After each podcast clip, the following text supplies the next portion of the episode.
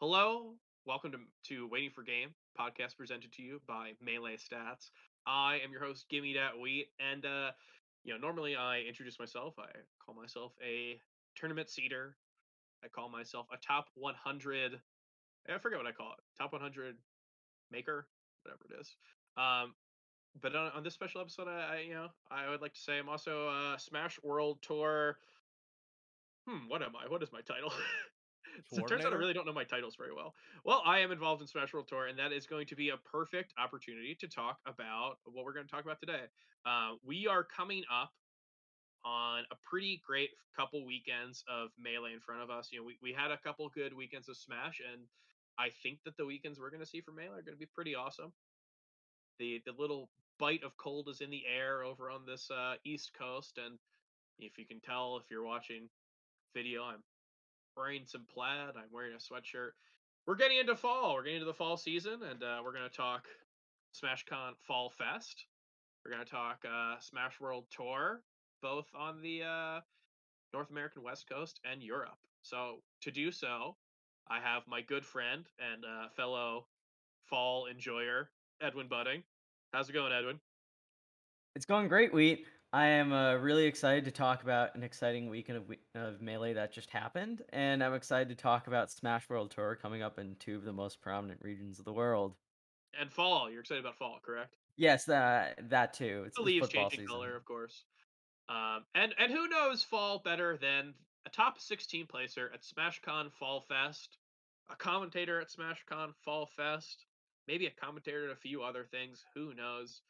Uh, we have our own our own uh our very own friend, first time friend of the show in uh official capacity, Dark Genix. What is up, Justin?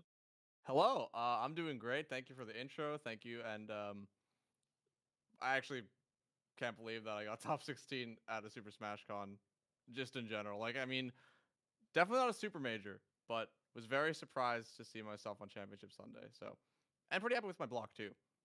So, also great to be here as part of Waiting for Game. Uh, shouts to yeah. Melee Stats and everything you do. So yeah, you know, not only are you a uh, you know you're a friend of us. Uh, now you're officially a friend of the show, patron. Awesome. And uh, yeah, part of the the Melee Stats extended universe. So I'm very happy to be able to to get you officially in here. Uh, you know, four more of these, and you you're, you get a jacket for yourself. So let's go. Hopefully, we never get to that day.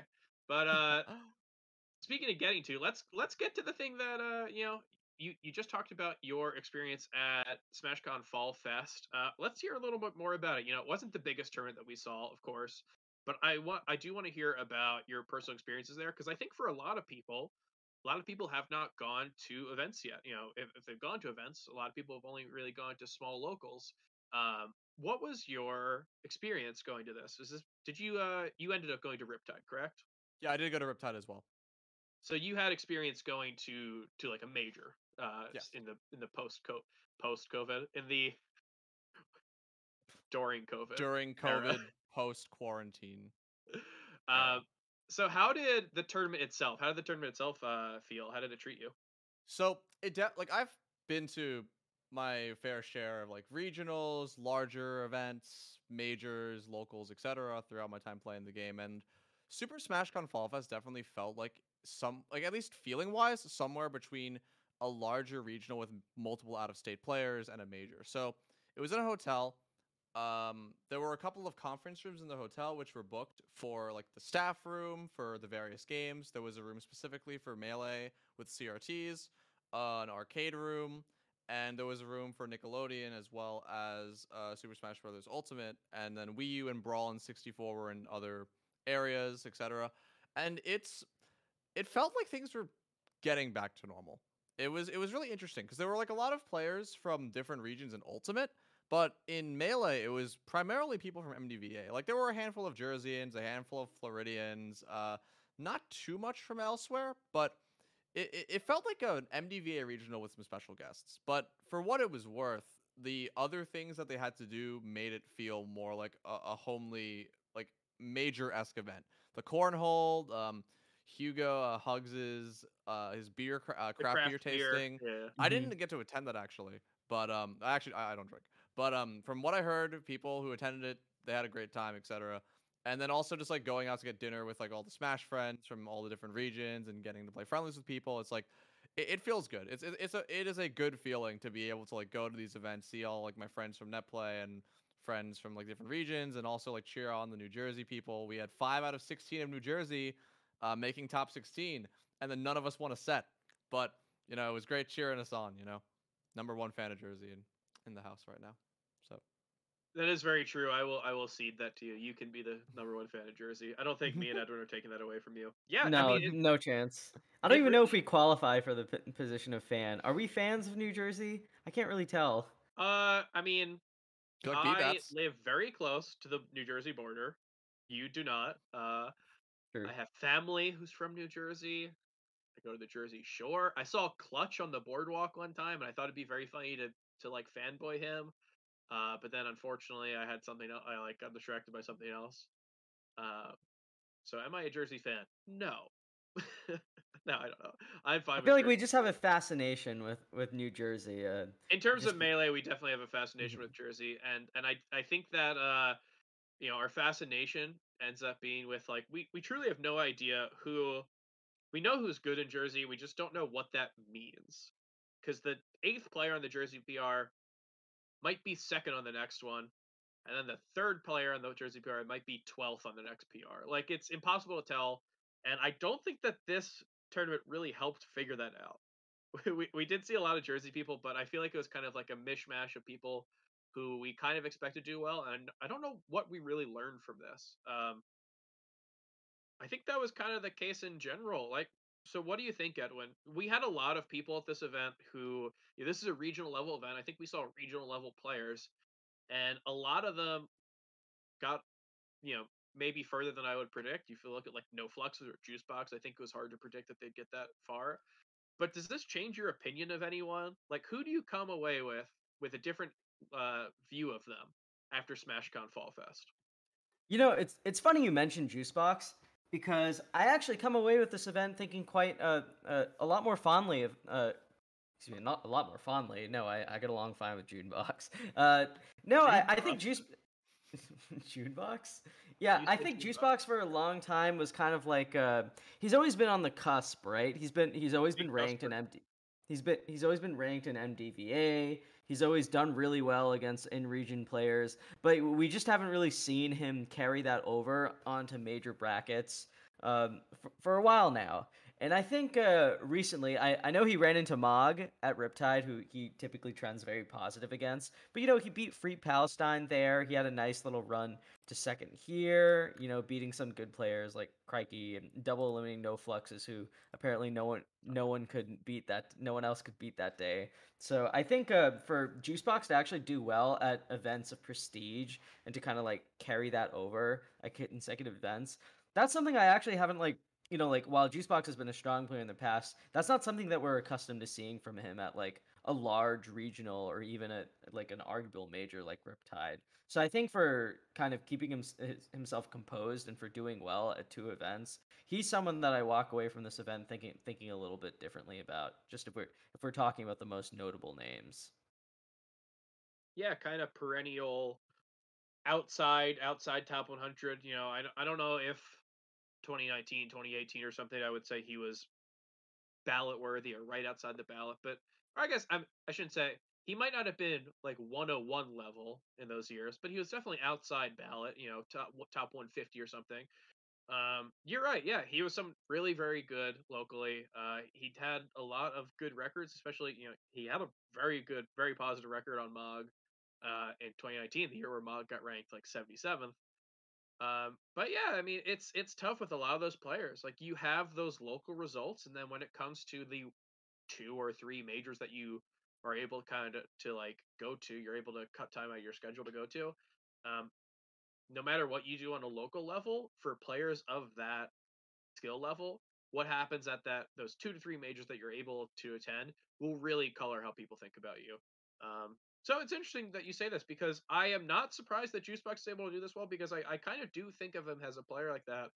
But I agree with what you're saying. You know, being able to thrive on a local level like that is very impressive, and it just like you know it makes me know that this that Juicebox is a talented player.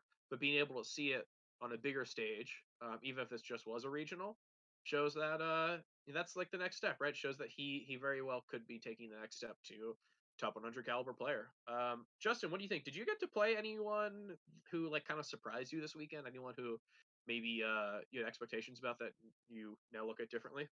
Well, I did actually play Juicebox, the aforementioned Juicebox that we just discussed a little bit, and had a fairly close set. I mean, he won three to one, but most of the games went like last hit. Uh, definitely a very strong Sheik player, and I think that I mean he's been really good for a while. Like we've said, like top 150 level at the very lowest, uh, always like on the cusp of that, you know, being able to beat top 100 players, like always beating top 100 players, etc and regionally being a strong player. So I wasn't too surprised when he was good. Um person let me think. I think one person who he didn't do particularly like amazing in bracket, but someone I was very surprised by was Ben Snape actually. Um he had a very close game 3 set with Wally and pools and to what from what Wally said and told me after the set is that he could have lost that. And Wally as a player who we've seen is like been very consistent, lower on top 100 level at the moment, uh, doing well at like locally and at these regional events. And for him to be speaking highly of someone, uh, someone like Ben Snape, who isn't really as seen on the radar, I think that he could be someone to look out for in terms of like a player who maybe we weren't expecting to see at like playing at that kind of level, you know? Um, anyone else? I mean, I played Logan over the weekend in some friendlies, and they're like really, really good, regardless of how things went necessarily at Fall Fest. I expect to see like really good results from them as events go on. Um, I actually was very surprised by Diz Boogie. That is one person that I think uh, shocked me in terms of his results and how he played because he he's not really very active. Um, he said before the event he didn't really practice too much and he only enters Super Smash Con as a tradition and he does this every year. And he had some of the best ice climbers neutral out of like any of the ices I've played. And it, it was like really fascinating seeing because like the way he walls out spacies and I also watched his set versus Fable. He uh 3 0 Fable in winners. And he was just like on point with catching like full hops, making sure that it was like difficult to approach using like these desync blizzards and ice blocks and like squall hammer and just it was really interesting because like it's a, it was an older style ices but still was very effective at keeping people out. So i think if he were to enter things again and in general for ice climbers i think that the char- like people are saying the character is dead or not very active and like had i beaten slug i would have played four ice climbers in a row for top eight. So I, I don't really know where the narrative of you know all the ice climbers are in hibernation is coming from because I definitely had an entire bracket of ice climbers. The But- alternate universe of Dark Gen X being added to the halls of top eight uh, of top eight history at SmashCon. You could tell people that. You know, did you know I made top eight at SmashCon? They'd be like, "Oh my god, that's incredible!" You'd be like, "Yeah, you know, that's very true, very true." Sir, know, what is uh, Ashcon? You're being pulled over. Don't you know who I am? You know what? One thing that I was very impressed by, and I know it seems like something that you know the, the sets were close either way, and I know the second person is going to hate me for bringing this up, but I was very impressed by Bones beating B Bats and Wally back to back. I think, uh, you know, not not just because those two are very strong players who, who've had good years and they're you know, on LAN and everything, but just you know Falco Peach beating beating those two back to back. I think I think especially for some like if you if you gave me B bats versus Bones and bracket before before this event, I don't know. Maybe maybe They played sca- At a Xanadu, Mhm. and B-Bats won. Yeah, exactly. So a little scary. So Bones doing the run back and taking down Wally, who who I genuinely thought, and I, I even told Wally before the event, and maybe cursed him, that I thought that this was one. That, I thought this was an event that Wally with the right bracket could potentially win or finish second at. So for Mhm. Bones to beat that kind of caliber of player, especially after already beating B-Bats, I think was very good. Yeah, he was kind of set up with a really good bracket. Um, Mhm. I, I forget who he played in the round before Diz Kid Boogie, uh, but he played Diz, who, you know, impressive neutral aside, I believe he got 3 0'd by Wally. Yes. Uh, and then he would be set to play Slug, if not for the uh, The villain of Chicagoland. cue the- villain. yeah, no do the- the Deftones music, because this is going to be Edwin's like this is like Edwin's fantasy land right here. Yeah, Uh, I don't think Fluxes. I, I will say I don't think No Fluxes is a Deftones guy. He definitely strikes me as more like a like just like classic 80s metal, like like thrash metal or something. That really seems to be like maybe like maybe if it's some there's something modern like American heavy metal. Yeah, so like it's very funny that No Fluxes beat Slug twice, which like if you think of it in terms of perceived rank, like it it is a very impressive victory having the skill to beat a player like Slug will probably show that No Fluxes will be a scary opponent for like the the best possible ice climbers they could come across in bracket. Now, with that said, I do think it's like I don't know if I necessarily learned anything new about No Fluxes after this event. I think the his path to third place here is very funny because it was very impressive. It, it involved getting double eliminated by by Sheik uh, by someone like Juicebox. It's just like when you really look at it and think about like the way things could have turned out. You know, before the event, maybe you could have seen if you knew who knew no fluxes were going to play. You would think something like, "Oh yeah, like I, I think he could do that." And like him doing that, I, I I think this is like near the peak of his performance, right? But I just don't know if it's like if it's telling us something that we don't know about what he's capable of with like the right circumstances. It's And hard for what- this, like yeah. for the the players that we saw that this, the caliber of players that we saw.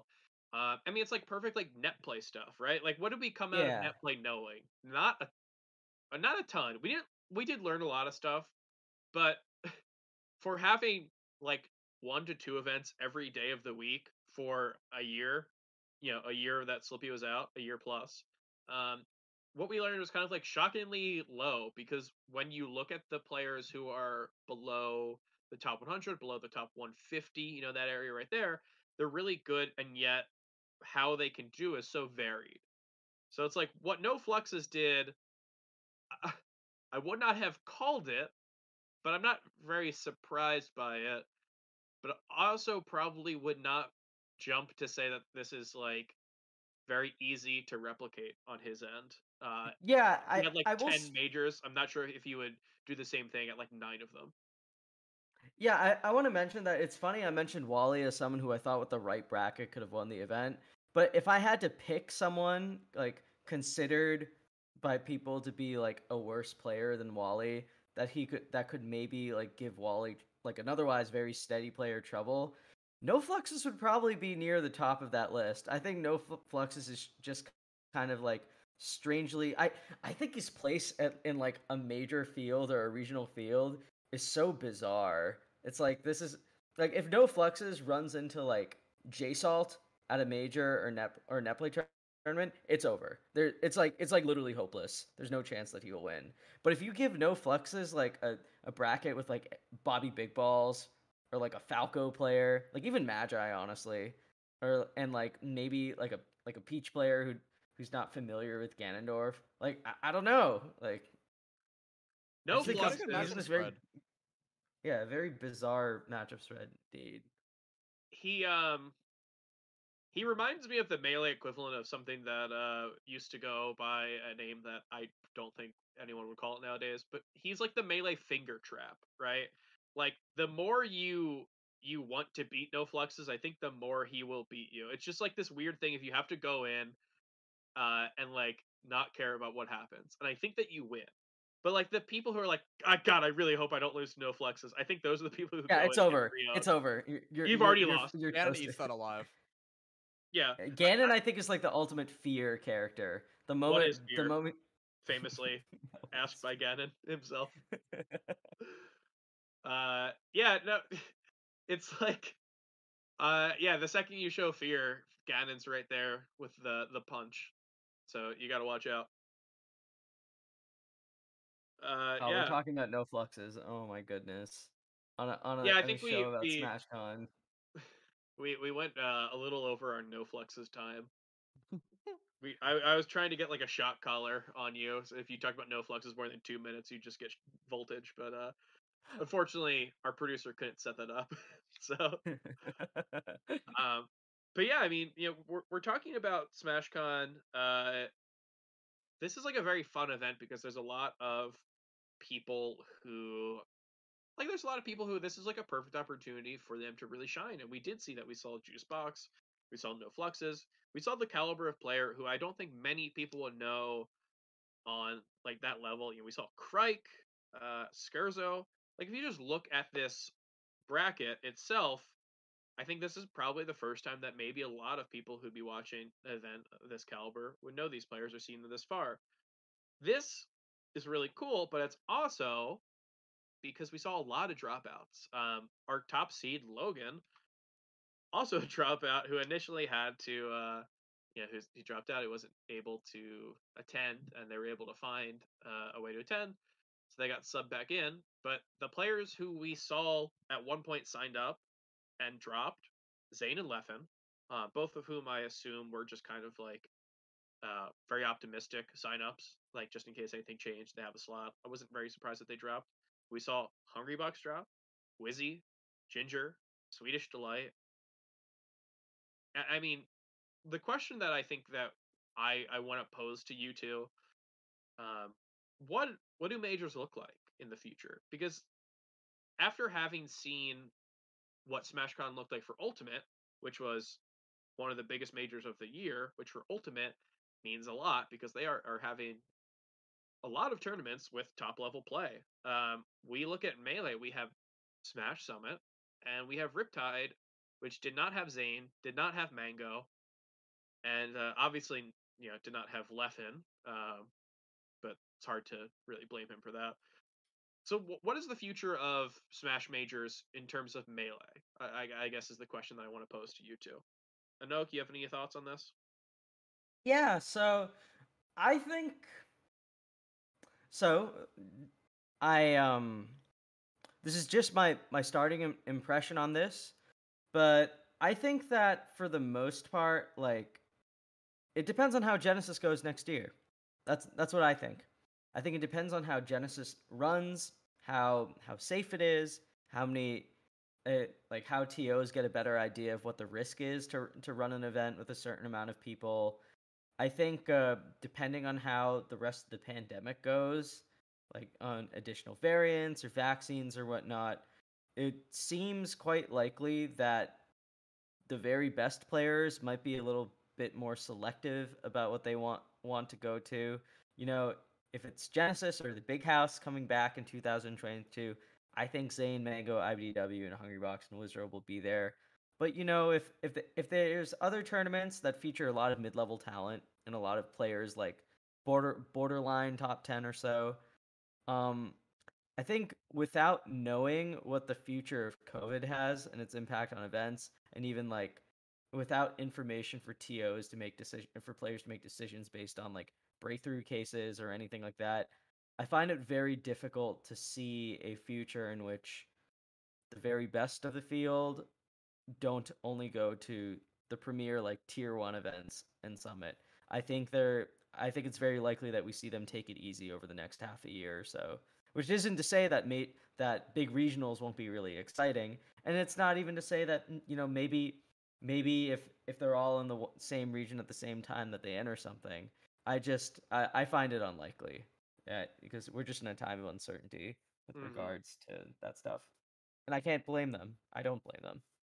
Yeah, Justin, I want your take on this, but I I do think that Edwin's take it's like unfortunately the the smartest one is that uh, we live in we still are living in the reality of COVID uh, and having multiple tournaments within weeks of each other uh, and and going to them is you know not only does it take a toll it's probably not smart to go to um, so I, I, especially we look at someone like Zain we look at someone like IBW uh, I do believe that they are, if not living with, I think you know they they see their their family a lot, uh, and it's kind of like you incur risk when it comes to that.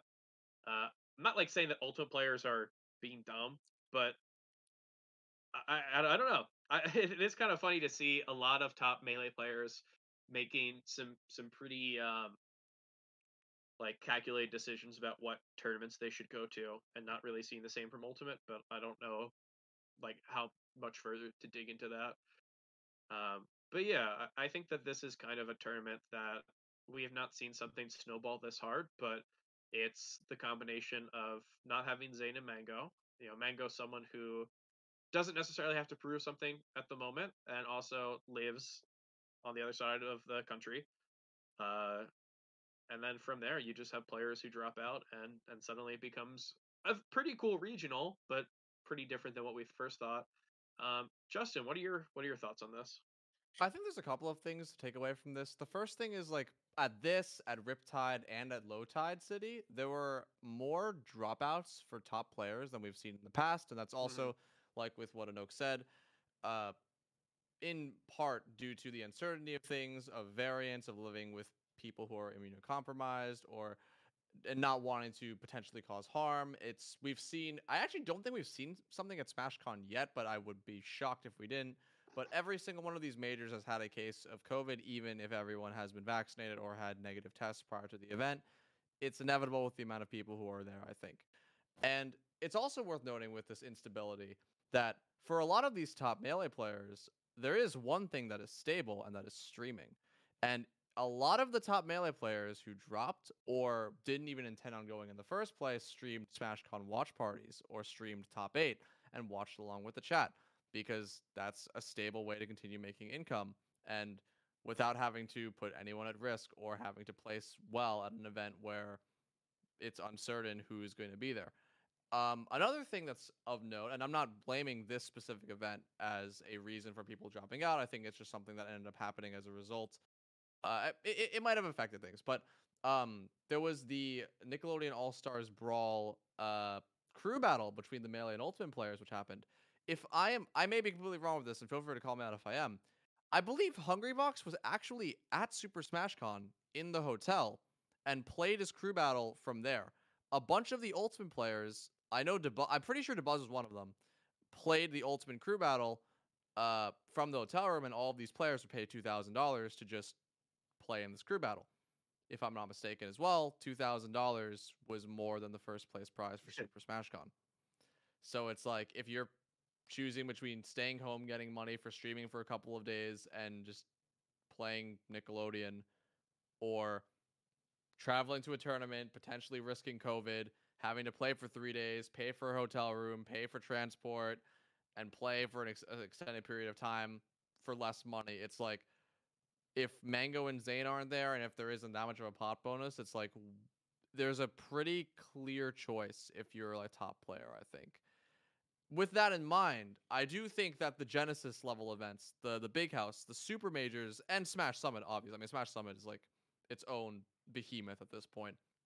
But I believe that super majors and not just the Riptide is like I think Riptide's like right underneath the super major tier, but I think for like super majors, I think those will be pretty safe in terms of seeing top player retention and not seeing as many dropouts. And also as we figure out what's going on with the future of COVID and how stable things look, I believe that these sort of events will also have less dropouts and less DQs because a lot of the players who ended up dropping out and DQing, not all of them are like full time streamers or anything like that. Mm. Some people have other commitments and other things that come up, and it's like as everyone drops, it will snowball, like you said before.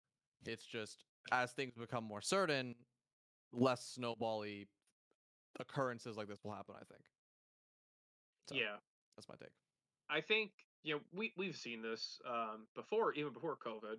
Was we saw the idea of top players choosing to not go to an event to stream, um, and I, I think that was definitely something where before we had like a complete stop to in-person tournaments. That was it was like a thread, but we, we were kind of like never expected it to really um, spiral out of control. Uh, but yeah, we we have had like 18 months plus of people being in their houses, and because of that, if you are a top player, a lot of people probably grew their streams. Uh, and it's the type of thing where in an uncertain time, that is a certain thing to do. It's it's both safer than traveling, and like you said, Dark Genix have probably made more money for those people.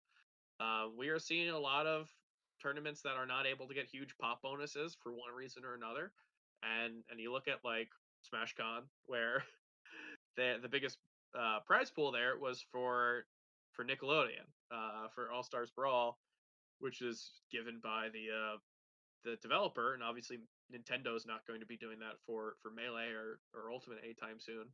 Um, so for a lot of people, it makes more financial sense to stay where they are and uh, grow their stream. But yeah, I, I I'm willing to. So you guys mentioned Genesis, and I think that Genesis, I'm not worried about in terms of top players showing up. Uh, the one that's kind of going to be the make or break to me is main stage. Main stage, we're going to see it coming up. It's, uh, I believe the. Actually, don't know if it's the middle or the end of November, but it's coming up in think it's November. mid. It's mid. Wow. I will check this right now. You 'cause I called have- main stage I'm, mid. I'm fairly I'm fairly Oh, sure no, it's no, no, in, of course not. in the middle of November because Yeah. I won't be able to go because it's my honeymoon that or my delayed honeymoon that week. All right. Flex. Um, but yeah, uh, with main stage, I'm gonna, married, by the way. we're gonna see six slots for for uh, Smash Summit, Smash Summit 12, uh, and, and I think that that could be something to to really like kick a lot of top players a- and like make them actually go to events. Um, because right now, as it stands, you know, if you are entering like a Smash Con, really, you don't have a ton to gain other than you know the whatever money and prestige come with it and like we said it's not as much money as it would be streaming in terms of prestige in a year with presumably without a top 100 rank you know what does winning one of these events mean to a lot of people? Um so yeah it is something that's kind of weird but what we will have uh we're going to be seeing some top level play at smash world tour so we mentioned someone like Leffen, who uh, was signed up for SmashCon Fall Fest and obviously not able to attend. Uh, we're going to talk about the European event for Smash World Tour. Uh, So we, we actually do have Leffen sign up for this. Uh, would be the first in person turn that we'd see him at probably since Smash Summit uh, 9 all the way in February 2020. So, uh, know, we, we talked about Smash World Tour a few times on this show before. This is the the circuit uh, thrown by the the Smash World Tour people. Uh, obviously, you know, a lot of people would know them for their work on stuff like SmashCon. Um, you know, a lot of the people who work on that also VGBC, such as Gimr and such. Um, so this is a melee and ultimate kind of uh, circuit uh, that will eventually lead to a finals. And I think all the events that we've seen so far, we, we've seen the Central American one, and we've seen some some ultimate ones. They've all been pretty cool, but the ones that I'm excited for most are the ones that are coming up in the next few weeks. So this is going to be, you know, this uh, weekend that we're coming up on is going to be both the North American West and the European, and then the weekend after that we're going to see the North American East. So I think both of those are going to be really interesting. But before we get into the juggernaut that's going to be North American West, let's talk about Europe. Um, and Edwin, I know that you are you are a big European head. Uh, I know you had your planned honeymoon supposed to be there, and then COVID happened. Um, Mhm. probably something I didn't have to bring up. That sounds very sad. But uh, let's let's talk about the yeah, the 16 players who we're going to see here because this is a really cool. We, we did get a chance to talk about these earlier, I believe, when they got revealed. But it's a really cool mix of um, people who are up and comers in in the uh, COVID era, and people who are who are like mainstays throughout Europe's uh, rich Smash history. So, uh, do you have any anything particular that you wanna wanna say to about this? Yeah, I, I want to bring up a really interesting development in the UK, which is that for the first time, I think in recent memory, I checked this with Okamede, and he said that he wasn't sure, but he thinks that this might be true. That this is the first year where, if this holds up for another two months, it'll be the first time that somebody in the region has ever held a positive record in a year over Professor Pro. Right Wow. now, Frenzy, after years of getting kicked around and put and basically imprinted on the back of Professor Pro's hand, he is up seven to six against him this year. So depending how on how things turn out at Smash World Tour, And this is all depending on how person, correct? yeah, all, all, yeah, Frenzy even even in person, he is um he is beating Prof. Like Impressive he's stuff. beating Prof and going back and forth. And that is something where if if you've been following UK melee for a while, there have been great players that just run into Prof and get obliterated. And even when Frenzy first started taking sets, it was like he would take a set and then Prof would win another 20 or like he'd take he'd take two sets and then Prof would win like another 30. It was like it was a story of Sisyphus if there's ever been one in melee. And like this year it's uh this year Frenzy's really taken a step forward as far as head to head with Prof has gone. And like this could be his chance to actually like surpass him in the UK.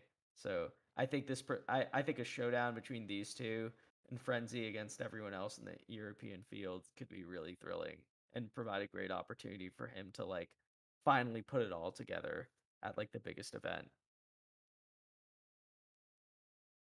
Um, yeah, yeah, I, I think that the you know, so this is an event that uh, if you caught me on Toph stream talking about it, we talked about who we thought might be like the eight players who are going to make it because uh, along with North America, both East and West, um, Europe also does get eight qualifiers for this. So eight people from this event, top eight placings, will be going to the finals, um, which are just announced in December.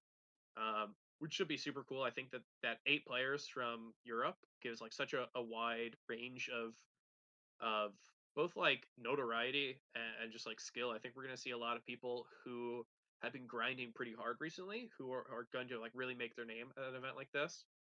Um, and uh, I think, hmm, do I dare?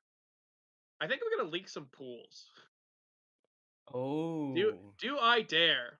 Uh, we have some we have some pools for for the European events that are going to go live pretty soon. Um, we are a pretty small stream. Uh, we're we're kind of small potatoes in all this whole thing, so uh, I don't think there's any reason for us not to leak them. But uh, yeah, here let me uh, let me read out the pools, and then we can kind of talk about them.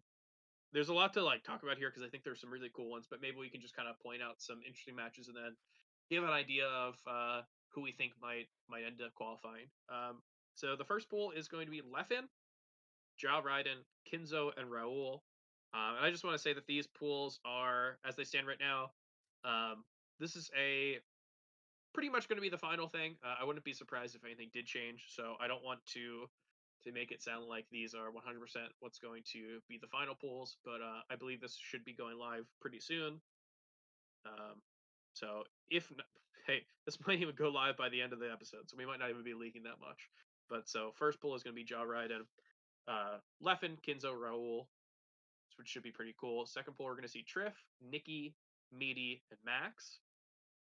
Um, Frenzy, Ice, Skullbro, and Sharp. Skullbro and Sharp, two late additions to the uh to the European qualifier. That's a wild. uh, Can you repeat that pool again? That is like Frenzy, crazy stacked pool. Ice, Frenzy. Skullbro, Skullbro. Uh, you know, if people don't know, he is the the Dutch uh, Dr. Mario player, and then Sharp, who just narrowly missed the the same finale. He's uh he is a Swedish uh, Peach player who I A I sharp think- uses they them pronouns. Uh, they are a Swedish Peach player who, uh, in the melee stats circle, I believe is very well liked. Personally, I I like them a lot. Uh, so it'll be very cool to see them. Uh, and then Pool Z. Speaking of Swedes, we got Pipsqueak, Professor Pro, dude, crazy. We got Ricks and uh, Maye. These pools are so stacked. Oh my god. You're so I, good. I, I it's so hard to look at these and and you know make any judgment call on what's going to happen. Uh, this is it's pretty impossible. So Well, I mean, I I, I think we, we can say that Leffen will we can say that Leffen's gonna Leffen will win out the event and, I and the finish first. storyline, yeah, the storyline is like, can anyone take down Leffen? Because like, I don't, I think it's a no-brainer that he's going to qualify, but it's like, all of these European grinders, like, is anyone going to be able to take down like the big boss? Can anyone scratch the big boss? The the big boss has ta- the big boss hasn't lost any health points, or he didn't lose any health points the Well, last time they fought. he Health uh, points. he lost some HP health actual points. Health points in- real life. Yeah, in real life. look at his Twitter, he doesn't seem to be Yeah. doing the best right now. I, I think he's talking about how he's constantly dizzy and he's got like headaches all the time. So I don't really know what's going on with that. I, I, w- I do wish the best for Leffen. Uh, it seems like there he there's some like Robert Johnson esque mythology where he like uh met the devil at a crossroads and and like sell, sold his soul to be good at melee, and in return like every time he was about to be the best player in the world, something happened, be it deportation or uh, global pandemic or Dragon Ball FighterZ, you know, whatever it might be. Uh, I feel like Leffen's uh, ascent to like the number one player role has always been so close, and, and yet we've always seen something to come up in the way. Uh, so maybe just right on time. This is the weird dizziness spell to to come and uh, you know rip the first place uh, uh, in the world right out of his grasp. But in terms of first place in this tournament, yeah, I think it's it's hard to I think it's really hard to say that anyone will take it over him. Uh, as good as we've seen the this field play, I mean, last time we saw Leffen really, really play was Paul Nolan Coliseum, and he won without dropping a game. Uh, like even worst case scenario, I don't think I can see Leffen losing two sets uh, and not getting first here. You know, maybe he drops a set to someone, but the the idea of him losing two sets, I think, is is pretty crazy. Uh, it would be wild. Pools are. I don't think we're going to see it, but um, I guess we can talk about some of the players who might be at that level because we are we do have a, a good deal of players who I think maybe could scare him. You know, maybe not someone who's favored over him, but we have someone like Pipsqueak who I think is amazing um, and has done very well versus Box Leffen. Uh, Triff, obviously not the the scariest versus Leffen, but very scary in terms of just overall matchup spread. Uh, and then you've got like some old favorites like Professor Pro. You've got Ice. You've got uh, Frenzy, as you mentioned, an up and comer. I believe Frenzy also took a set off of Box Leffen. Um, I mean, the fact that we have to like mention Box Leffen sets kind of right. shows you how good Leffen is. But I, I think the the race for number two here seems pretty stacked. Dark Genix, what are your thoughts on uh, the the talent pool that we have here? Like, what do you how do you uh, view these players? I think that there are a bunch of people. I mean, I've been I'm not as fluent with the European team, but I've definitely seen a couple of their events and like watched along as uh, for instance, players like Pipsqueak have been performing really, really well. The aforementioned Frenzy, Triff, etc. I do think that in terms of like Leffen winning the event, probably taking it, maybe drops a game or two here, maybe a, a scare, but I think I agree with what's been said before. I don't see anyone taking two sets off of him. I do think the talent pool is really deep, and I don't think that like the the top eight seeds of the event being like Leffen, Jaw, Triff, Nikki, Frenzy, Ice, Pipsqueak, Professor Pro. I think that there is a world where like some of these top eight seeds don't make it, and some of like for the sure. hungry yeah. up and comers take one of them down. Like for example, like I was just like I'm kind of cheating. I'm looking at like Jah Ridin's uh Smash Chat, and I can see that he's recently lost, or at least on the first page, has lost sets to both Kinzo and Raul. So even in pools, like who knows what's going to happen out of this like round seeding. Mm. I know that another name that I recognize that comes out is uh, Max, the uh, I think UK yeah. Sheik, yeah. UK, like, basically yep. UK UK Ben, basically like net play grinder, young and beating basically everyone. And goes by first name. Yeah. So I, I, I think I can see Max doing really well too, even if he is last seed of his pool. Like, I would not be surprised to see an upset out of him. Yeah, I want to mention uh, with Max especially. I think and obviously this happened after a long stretch of you know mostly inactivity. I was really impressed by Max at a at Camp Coney, I think, for for beating for eliminating Sechi from the event. Even if uh, even if Sechi hadn't been active for a while, like that's a that's a pretty tall order to take down one of one of like the one of like the best and one of the best in the uh in the country. I think I think um I think I think that guy is really solid. Yeah. No matter what, sure current state you think Sechi is in? Because uh, mm-hmm. I, I know that Sechi's not as you know well prepared as they've been before, but but he's uh he's still a good player no matter you know how uh recently he's he's been like grinding.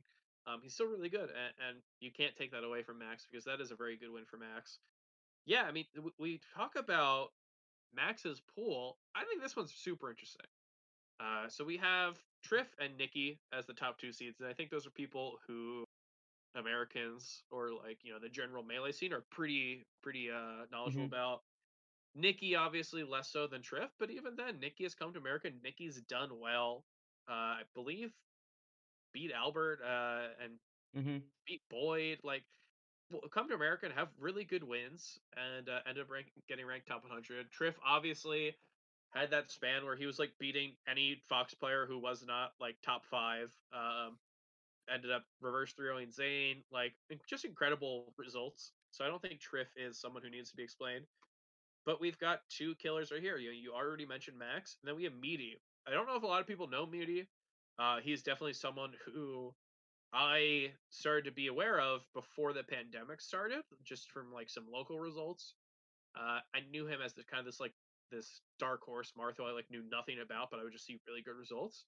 And then throughout the same circuit, throughout the Paulon series, we've seen a lot of incredible results from Meaty, uh, and has really placed himself in the contention for possibly the best Marth in Europe. You know, up there with Maye or McKenzie, um, which is pretty crazy to see from someone who is like you know would be pretty unknown before the pandemic. Um, so I think that this is a scary pool.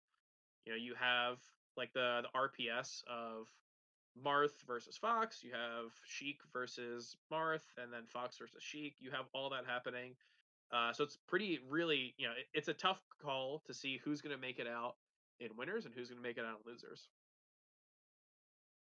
I think uh, uh, based on based on that pool at least, um, one thing one thing that you'll notice going through going through some of Meaty's like results over the years is that he did pretty well. Uh, uh, he did pretty well like in the early summer and like late spring and and kind of like like around like June or so. Mm-hmm. Um, he, fall. yeah, I think um, I, I think he was. Yeah, I I guess, but uh, he was really good against Falco. He he he had like taken sets from Timmy and Frenzy before. I know that Frenzy uh, Frenzy has dropped like sets to him before. He seems really good against spacies, just just like in general. Uh, the the last two months, Meaty's been Meaty's been slumping a little bit, but I still I still would see him as as in very much in contention for best Marth in in Europe, and I think that uh, and I'm actually kind of interested to see how him and Max would would do against each other, and if Meaty can shock uh, Nikki by any chance. I think Triff Triff is a bit of a tall order though. That guy is just like so. He's just like a like when I see Triff play like like even someone like Frenzy, right? The moment Triff gets a lead and he's up like 1-0 in a set and he starts like floating like above right platform or something and like you know that the next fight the game's not going to end for like another three like Triff with a lead in a set is just like so daunting and like and he hits so hard. I think that guy is like so so tough to beat for the classic that we've seen. Uh, yeah, go so on, Justin. I, I was gonna say, just looking at some data at, at Super Bowl Online, they went Game Five, median Triff, so mm-hmm. might not be as tall of an order as we're saying. Hmm.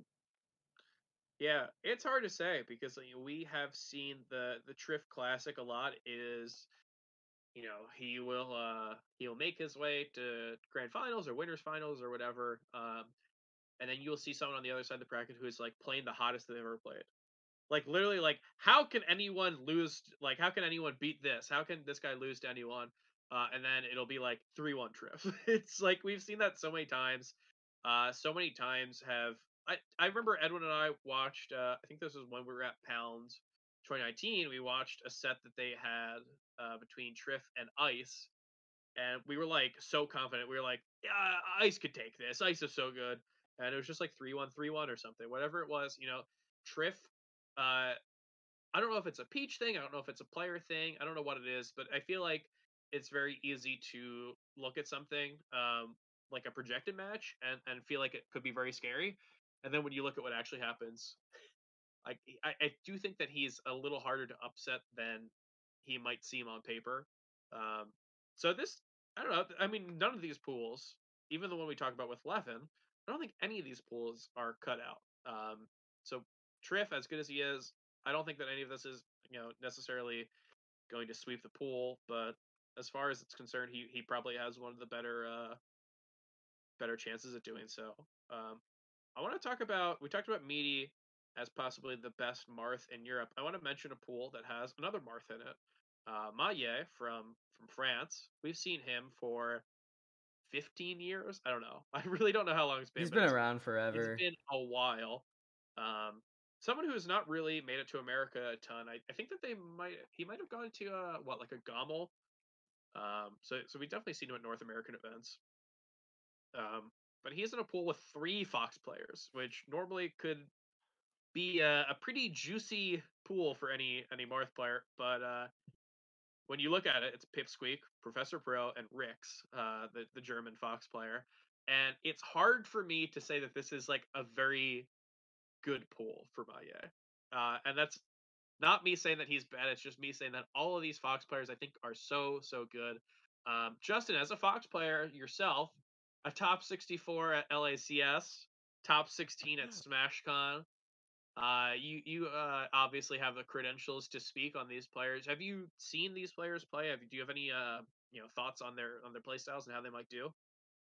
I think that Pips. Okay, so I haven't seen too much of Ricks in general, but from what I've seen of at least Pipsqueak against Marth and Professor Pro against Marth, I think both of them are pretty like calculated in terms of their play. Um, a lot of the time, the the classic Fox mistake is just like over committing a lot and then being scared after being punished afterward, just to break it down the most like general general term. And I feel like both of them have very good control over their character and stage positioning to the point where I don't think that they're prone to be upset by like strong Marth players in the sense that other like not to say that either of them are bottom top 100 level or anything like that, but like lower level foxes would be more prone to those kinds of upsets. So I, I think that I'm fairly confident in seeing the foxes persevere, but that might just be my fox bias here. Well, I think uh, uh, we're talking a lot about Fox. I don't think Pipsqueak will go Fox against Maye. Pipsqueak, if you've been following that guy on Twitter or watching any of his streams, if you've talked to him about this matchup a lot, he loves playing Falcon against Marth. I think we're going to see the Falcon come out. He, and uh, I, It'd I be fun. have it. We, Yeah. we I believe we saw that against Meaty at uh forget which same event it was, but I think we saw it at a recent same event. Um yeah, I mean he's always been the type to like do well in Fox versus Martha. I don't think that he's a player who like has a mental block in it, which is funny yeah, because I think he just wants to go Falcon. if you look at his Twitter, it was Pikachu, and then it was Sheik. Now it's Falcon, and I think all of those, uh, you know, he he is a player who obviously has shown great improvement in the past year or two, um, and because of that, he's able to dedicate himself to these changes. He's it's not just like this kind of goofy character, you know, counter Mhm. pick. Um, he does seem to actually. As good as he is in Fox Marth, it does seem like he actually does want to play these. So if if he puts his mind to going Falcon, uh, I think, yeah. I mean, I'm not about to bet on uh on Maye versus Peeps Pipsqueak's Falcon just because what I've seen from his dedication of the game and what I've seen from his Falcon versus Marth in general, to be pretty strong.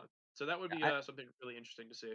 I will say, for whatever it's worth, they did have a set back in May where where Maye won three two against Pips Falcon, but I think Pips Falcon like today in in October, and I think like heading into this kind of a, I, I think it's a bit of a different beast than than and than it was maybe in May when he was just trying it out.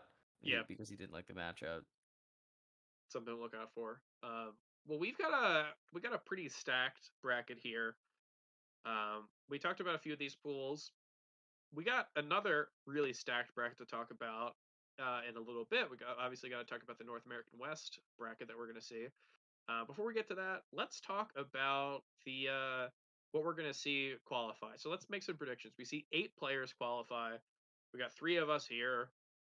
Uh, we'll each do two, and then we'll we'll each we'll each do t- uh two, except for okay, we'll each do three except for Edwin who does two. I don't know why you're the odd man out. Um, all right, so Dark Janks, do you want to go first? Do you want to do you want to select uh, a player who you think is going to make it? Okay, so this might be a bit of a stretch, but I think that Leffen has a fairly good shot at making it. Hmm, Just I don't know, just maybe crazy Alert the talk. Press. bias. Yeah. So I think Leffen's got a good shot, and um, I'm not gonna pick too crazy. Like, okay, my crazy pick, I think, I think Kinzo's gonna make it. No, that was Ooh, what?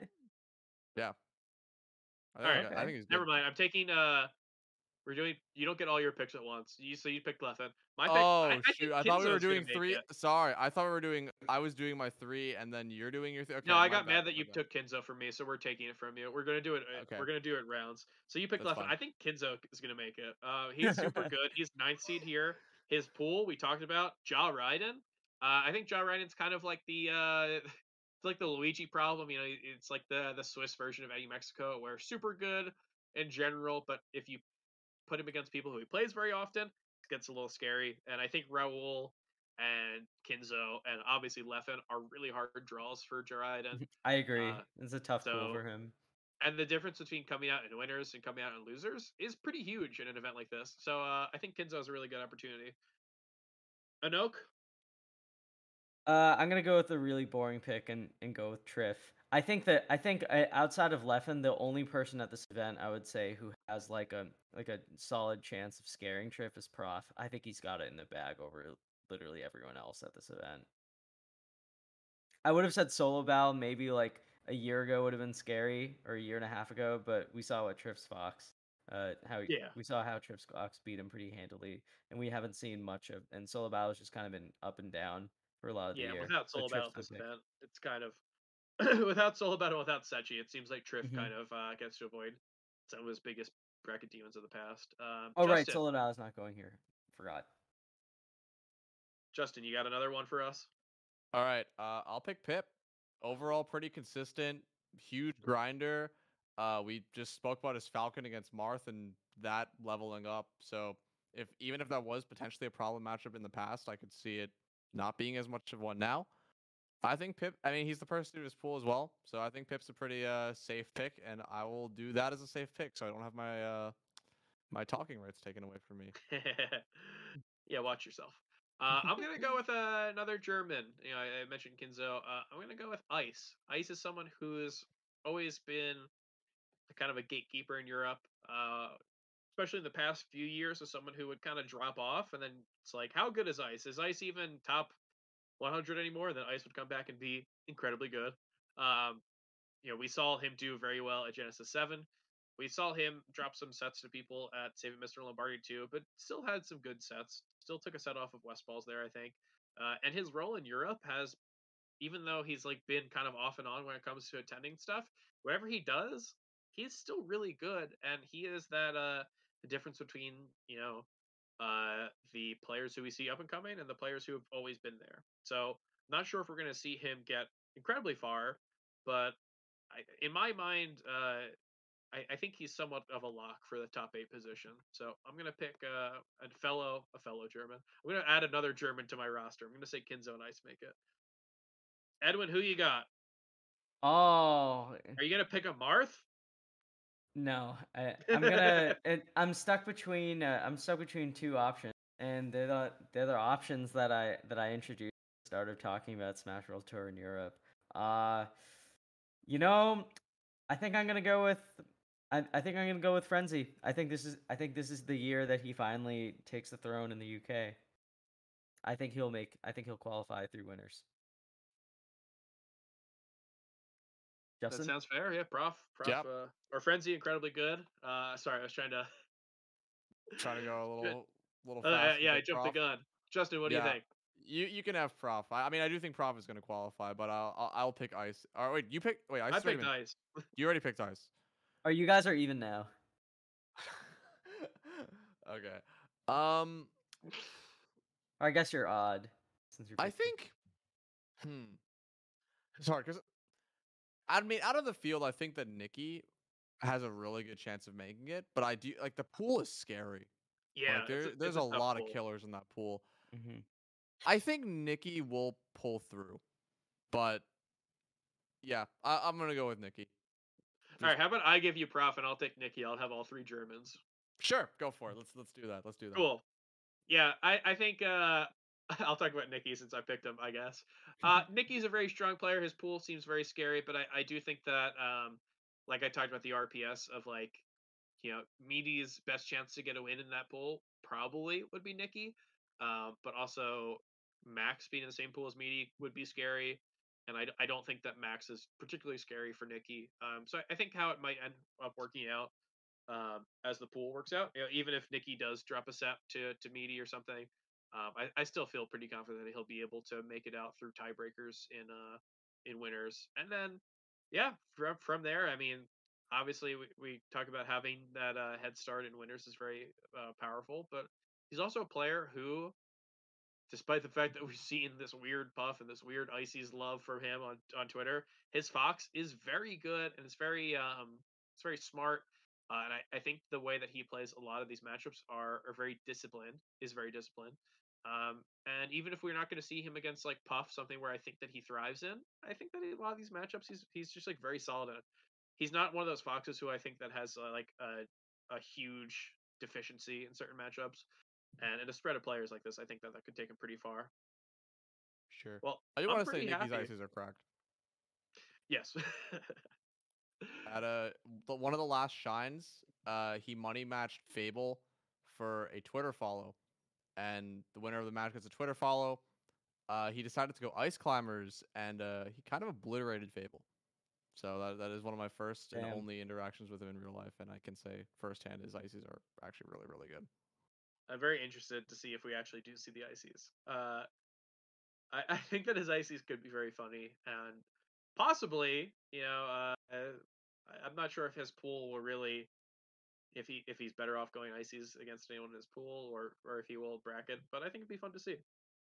Um, yeah, but so that that's basically it for Smash World Tour uh, Europe. I it's really exciting event. You know, this is the first European event that we've seen in person for a lot of these players uh, even though we've seen some events in person for UK, um, a lot of these regions have not been able to have big events that dr- draw out big players. So being able to see a lot of these players in person for the first time since I don't know Valhalla three or whatever um, would be very cool. So I'm I'm very excited for this, and I'm also very excited for the return of not only top players such as Leffen, Triff, etc., etc. I'm excited for the return of something that is possibly more near and dear to the heart of Smashers, and of course, you know I'm talking about the Edwin Budding Stock Exchange. All right, so it's been a while since we've done this. We just, uh, you know what? I really wish we had a good good excuse for it. I I just really planned it. We we've had one-on-one interviews, had an opportunity to run the stock exchange. But in case this is your first time tuning in, it's basically like a uh, it's like a mini game show that we run, where the other two contestants on the show, or sometimes even three contestants, go back and forth on a variety of topics. So with that said, why don't we jump into our first segment called buy or, buy or sell? So in this in this segment, I name two things, right? Two things in the melee community or two people, or two entities or whatever. And you have to buy one and you have to sell the other one. So because this is um, because this weed is at home, I'm going to have the first uh, At home I- court advantage. yeah, yeah, because wheat has home court advantage. Justin, you're gonna lead this segment, okay? Awesome. And you got 30 seconds to answer the first question. Sure. Buy or sell, Jflex or Dreffen? My New Jersey heart tells me to buy Mr. Flex, but selling Dreffen is crazy. Like, wow, this is hard. Okay, I'll say this: Dreffen stock is very good, extremely good player. You got five and seconds. always has been. Okay, buy JFlex, sell Dreffen, JFlex stock to the moon. All right, We. Uh, yeah, I mean, JFlex performances recently has been someone who is like a top 70 player, which is something that we really haven't seen from JFlex ever. You know, even though he made top 100 at some point, I think this is the best he's ever played. That being said, I literally don't think Dreffen stock will ever go down. Uh, the only time it'll ever go down is if he's projected to play a 16 year old Fox in bracket.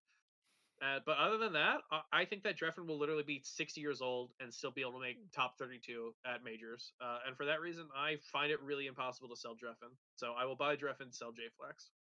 All right, for the second part of the segment, uh, wheat is going to be answering the question. So wheat, buy or sell, Flash or Jmook? Uh, okay. I mean, this is kind of like saying if I'm buying Santa Claus or the Easter Bunny, because I I'm not sure if I really expect either one to go out to events uh, often enough for this to matter. Uh, but I'll buy Flash. I mean, our very good dear friend Logan called Flash better than Ginger, and uh, I, I do think that while Jay uh, Jay Mook is really good in Sheik's, you know, bad matchups, I, I do think that uh, the way that I see Flash play is like a really great understanding of the game, and I think that if he were to be dropped in like a random major top eight, I think he would thrive more. Uh, and also, I have not seen Giphy cats of J Mook beating up. So you're so you're buying Flash, selling JMook. I'm buying Flash, selling J Mook. I've not seen J Mook beat up PPMD in Got a it. Giphy cat. All right, Dark Genix. I have seen J Mook beat up IBDW in a Giphy Cat, and maybe my tri-state bias, and also might be my knowledge of attempting to get J Mook to come to a nightclub. But I think that Jmook has a higher chance of entering a real-life tournament than Flash does in the next five years.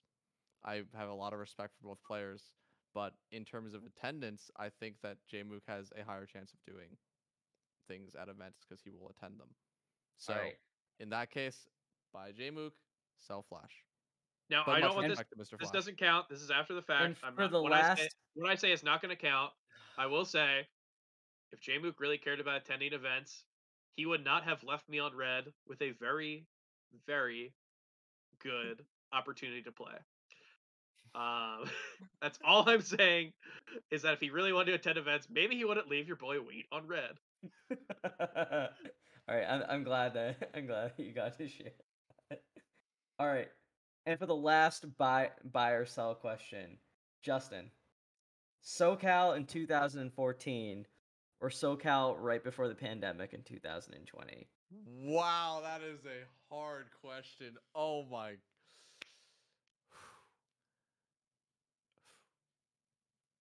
I think that SoCal right before the pandemic has had some of the strongest players come out of SoCal in probably like 8 to 10 years or so in terms of like national peak. SoCal has always been one of the best regions in the world. Some of the strongest players. I think the modern era's got it. I'm not gonna lie. Uh, Right. I'll give We- it to yeah. I agree with my friend here. Um, you know, you look at you look at 2014, and you have some of the best players around. You have Mango, S2J, Lucky, Fiction. You look at 2020, you have some of the best players in the world. Mango, S2J, Lucky, Fiction. But you also have someone by the name of Android Zero, aka the best player to ever grace this earth. Um, and while I do think that the up and coming talent like Android Zero, Null, Nut, all very impressive for SoCal. Um, we have to mention that in 2020, pre-pandemic, you had SFAT and you had and IBW. So while you don't have people like Fly Amanita, who's from the 2014, I think that the addition of IBW, SFAT, uh, plus S2J is better than he was in 2014. Fiction better than he was in 2014. I, I think that it's not crazy to say that um, 2020 has it. All right, so we're gonna run. Also, Westballz is more irrelevant in 2020. we're I would run West another- Yeah, we're gonna run a new segment on the stock exchange for its return. And this new segment is called What's It Worth? So I'm gonna name a stock in the scene, and you're gonna tell me, just give me a general potential rank range on what this stock is worth. Well, in this week, there it's a just number players. like what is low and what is high? Like, is there a, a lowest Yeah. and highest? yeah, you yeah, give me like the range, like around where you see them. Well, In the- wait, But like, what's the scale? Like, is it Like- one to like ten? one- to like one to Like one to 150. okay, one to 100. Well, I not just Yeah. one to one one being one being like Zain or Mango right now. I Oh, 100. so like where they'd be on the MPGR? yes. God, Okay, why okay, didn't I, I just got say? Why didn't I just say that? Oh, yeah, okay. I okay, we okay. Now I get it. I dollar get it now. Sorry, I'm I'm rusty at this. Say, like, so- You would I'd have said like Zain. five I've been like thousand uh, 150. yeah. So, we. The first Yeah. question for what's it worth? What's it worth, uh, Doctor Lobster? 68. Sorry, am I supposed to elaborate on this? Yeah, you're supposed to. Dr. Lobster, uh, you know, he's been my pick for like always a player who was not top 100, uh, and then would just one year pop off and end up being in the 60s. Uh, and I think that this is kind of his year. He is someone who, in uh, I believe he's in New Hampshire for school. or- This is true. yeah. Um, so in New England events, he does really, really well. And when he is back in, I think he's Long Island normally. If he's ever back in Long Island, I expect him to do well there. I, I think that his matchup spread is very good against the New England players, and I think that having you know the ability to to punch up at that level and be very consistent against players in his uh, era, eh, sorry, in his uh, you know echelon. Um, that works really well for a player like him. I'll say 68. I'm not entirely sure if I know what we're doing here, but 68 is going to be my number. All right, Justin. I would give him like probably an 88, but that's more because I don't think that he's the kind of player who would be traveling to nationals, and not just discredit New England or anything, but I mean I I've, I've spoken with Gene and Tom about this many times as well. New England internally right now, outside of its top three being Warmer, Kalvar, and uh, Dr. Lobster, is probably at the weakest it's ever been. And when Dr. Lobster does play out of region, like he has been Swooper a couple of times, but at the Trail Invitational lost to J Flex and Money. Definitely a player with a good matchup spread. Definitely a strong player, but not necessarily a player I could see in like the 60 range at the moment, at least. If he were to travel, I could see it, but I don't think he's going to travel. So that's why I'd probably say a player in like 80, like lo- like 80s to 90s on MPGR. So yeah. All right, Justin. For the next, what's it's worth? What's it worth? Asashi. 55. I think Asashi is extra. I think that Asashi is really, really good. Like watching him play is like wild. He does like some co- like combo trees I have seen, literally never seen uh, Falco's do that before. I've heard his Fox was cracked. Now on Falco, the guy's nuts. Uh, does really well in SoCal. He's like, he's not a player I would have expected to pop off this hard through net play results, and yet here he is, like just owning a lot of the players in SoCal where you wouldn't expect it in the past. Maybe I put him a little high, but I think Asashi's really good. And take it only away, is we. Up to go. 85. Uh, but next year, 54. no, I think I think Asashi is uh, a really strong player. I mean, yeah, you talk about uh, SoCal before the pandemic. We talked about that earlier. I think that he was not very well known to pop off, and then it, we see post post pandemic, you know, return SoCal, and he's doing really really well. Um, the issue that I think with SoCal is that like it's really there's a lot of really really strong players, and I think while you're able to make your mark by like getting wins on them, um, I think that there's only so far that you can go by being like mostly negative with players, which I imagine given enough sets he would be mostly negative with the top SoCal PR. Um, so I'd put him around what like Curve or something got last year. So I'll say 85. And for the last what's it worth segment, we tell me what is No Fluxes' worth? Uh, I mean, it's really impossible to give like uh, an energy to this guy. I would say uh square root of negative one. I think that it's a, it's an imaginary number for no fluxes. It's like literally impossible for our minds to wrap ourselves around how this guy plays. Um, I mean, as it stands right now, what he got like third, fourth at uh at SmashCon. Third, yeah.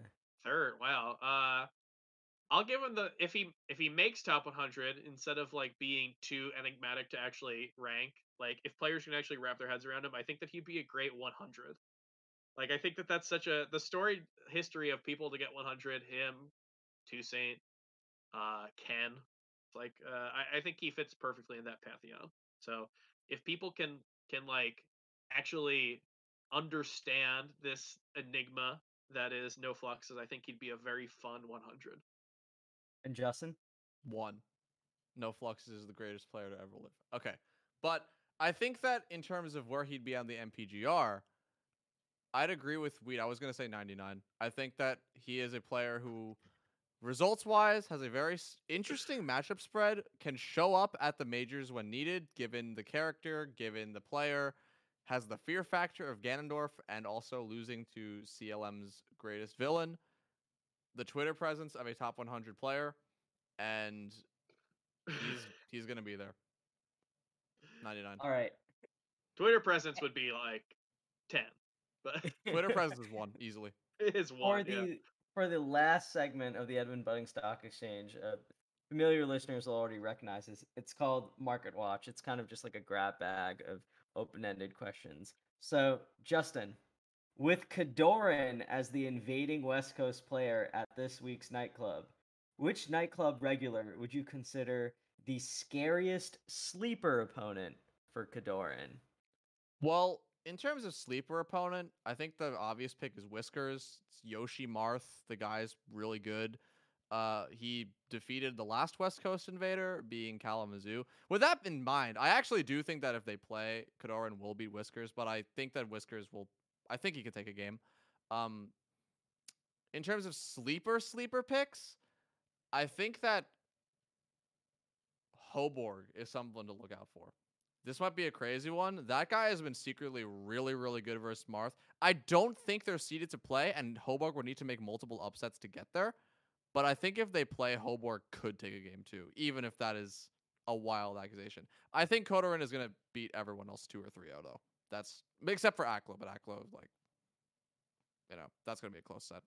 And we, you got the last word. Uh, so when you say this, do you mean uh people who are entered or people who could like beat him in from Tri-State? I guess is my question. I would say people who, who could beat him who are who are entering this nightclub. Okay, so you're asking the TO of the nightclub, and then you're asking me. Um, man, I really don't know who's going. Uh, I'll make up some people. Jojo would do really well. Whiskers would do really well. Just Jason, I don't know if he's going, would do really well. J- Jason is going. We, if you want to talk about it for like five minutes, we could talk about nightclub because we've got some interesting, interesting results. Yeah, maybe maybe there. if you win, maybe I'll let you win, so you can uh, talk about the nightclub. But uh, uh, I'll, I'll answer this question. Um, I will say Kodorin will lose to Wasabi. He's not feel- on the East Coast. Uh, I will say Anymore. that he's going to lose to. Uh, help Do me you want to look the players going? I can Yeah, give you a list of the players. Can you give me is So- B-Bats going? B-Bats is going. I'll pick B-Bats. I think uh, I, that's all I need to hear. I'll pick B-Bats. All right. So well, for viewers, also for viewers, and also just for complete reference, the top 16 seeds of this week's nightclub, as of right now, are in order: Kodorin, Aklo, Jflex, Warmer, Wally, Just Jason, The Swooper, Mont Money, JoJo, Whiskers, B-Bats, Dimension, Heartstrings, Kanagar, Hoborg, and Kada. So Wow. All you know, all people that could uh, could be very scary for Kodorin, but obviously none more than old Billy Bats himself. all right.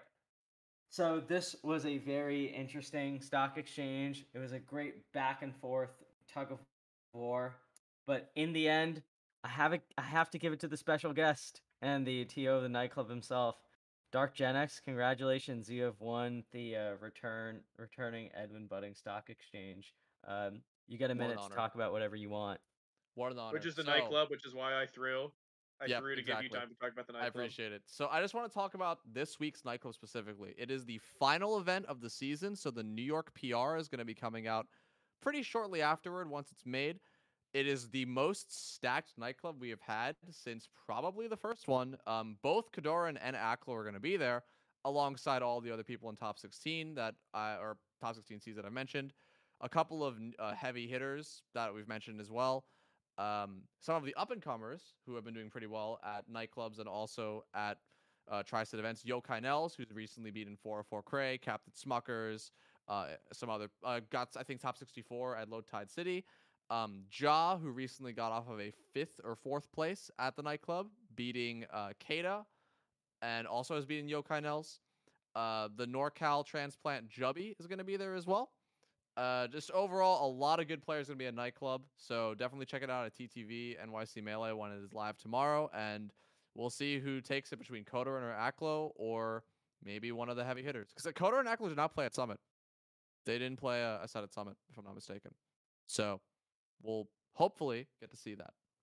If I can, if I can just say one other thing before we move on to World Tour, uh, Justin, I love you. I respect your, I respect your uh, knowledge of uh, of the scene as much as people in melee stats. I love you as a member of the extended universe.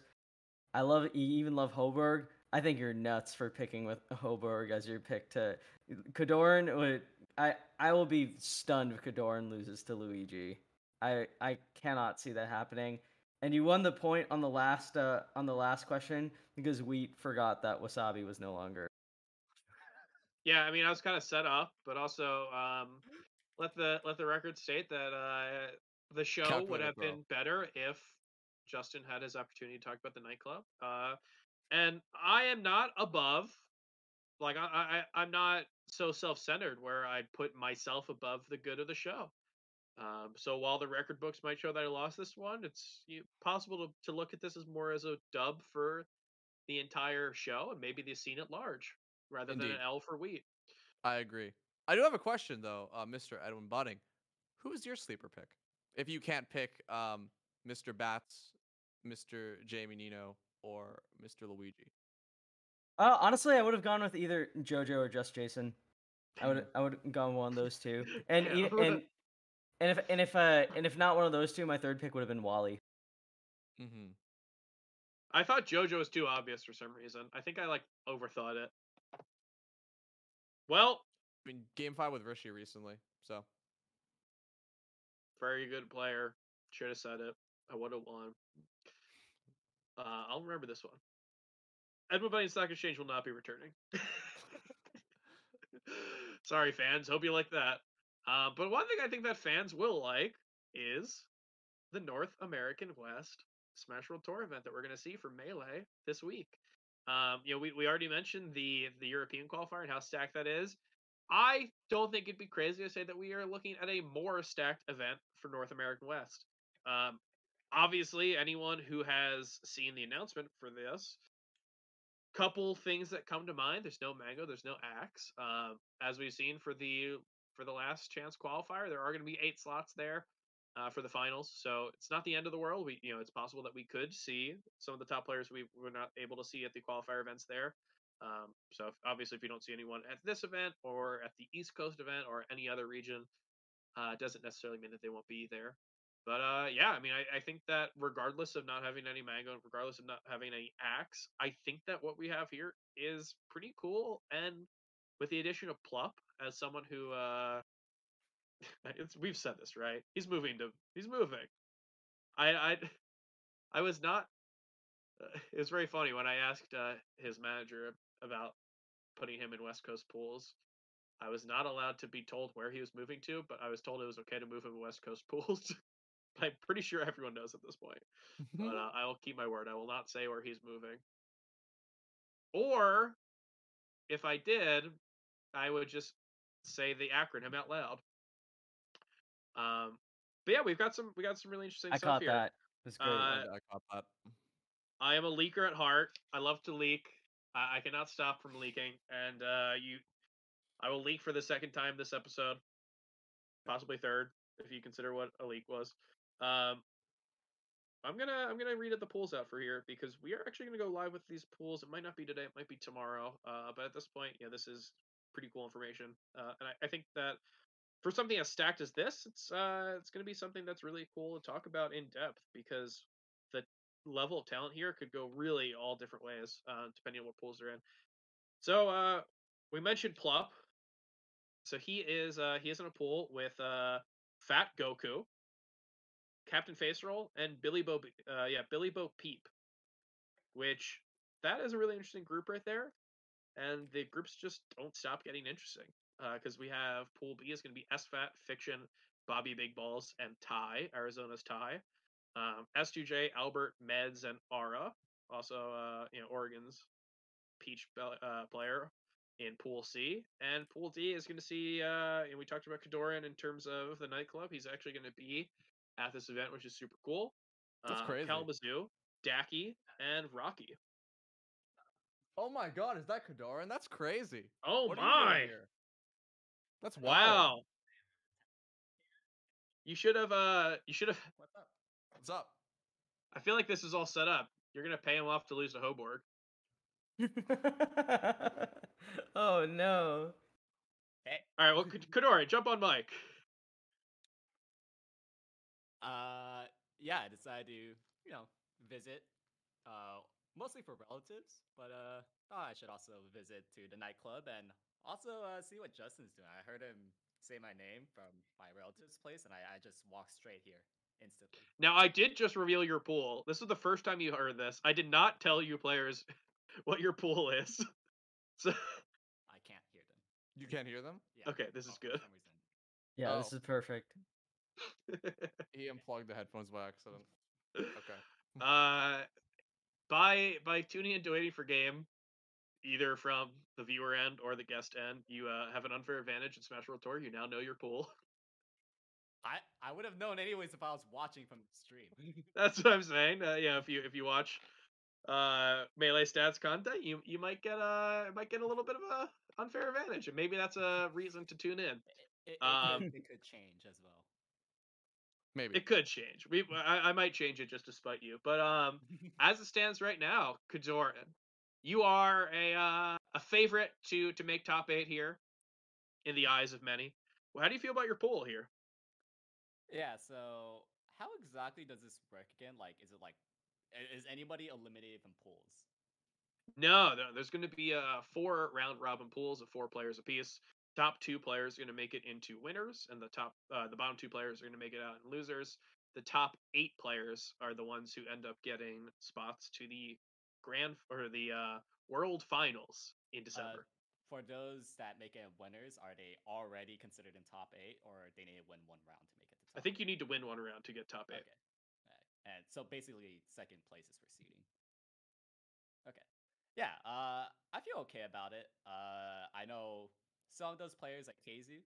Uh, I do not have a good tournament record over him, but I have played friendlies with him, and uh, I don't think he's been grinding, super grinding as of late. That might change, but like when I played him last time, like a month or two ago, didn't look super sharp, and like I, I was like refining a lot in the Peach matchup.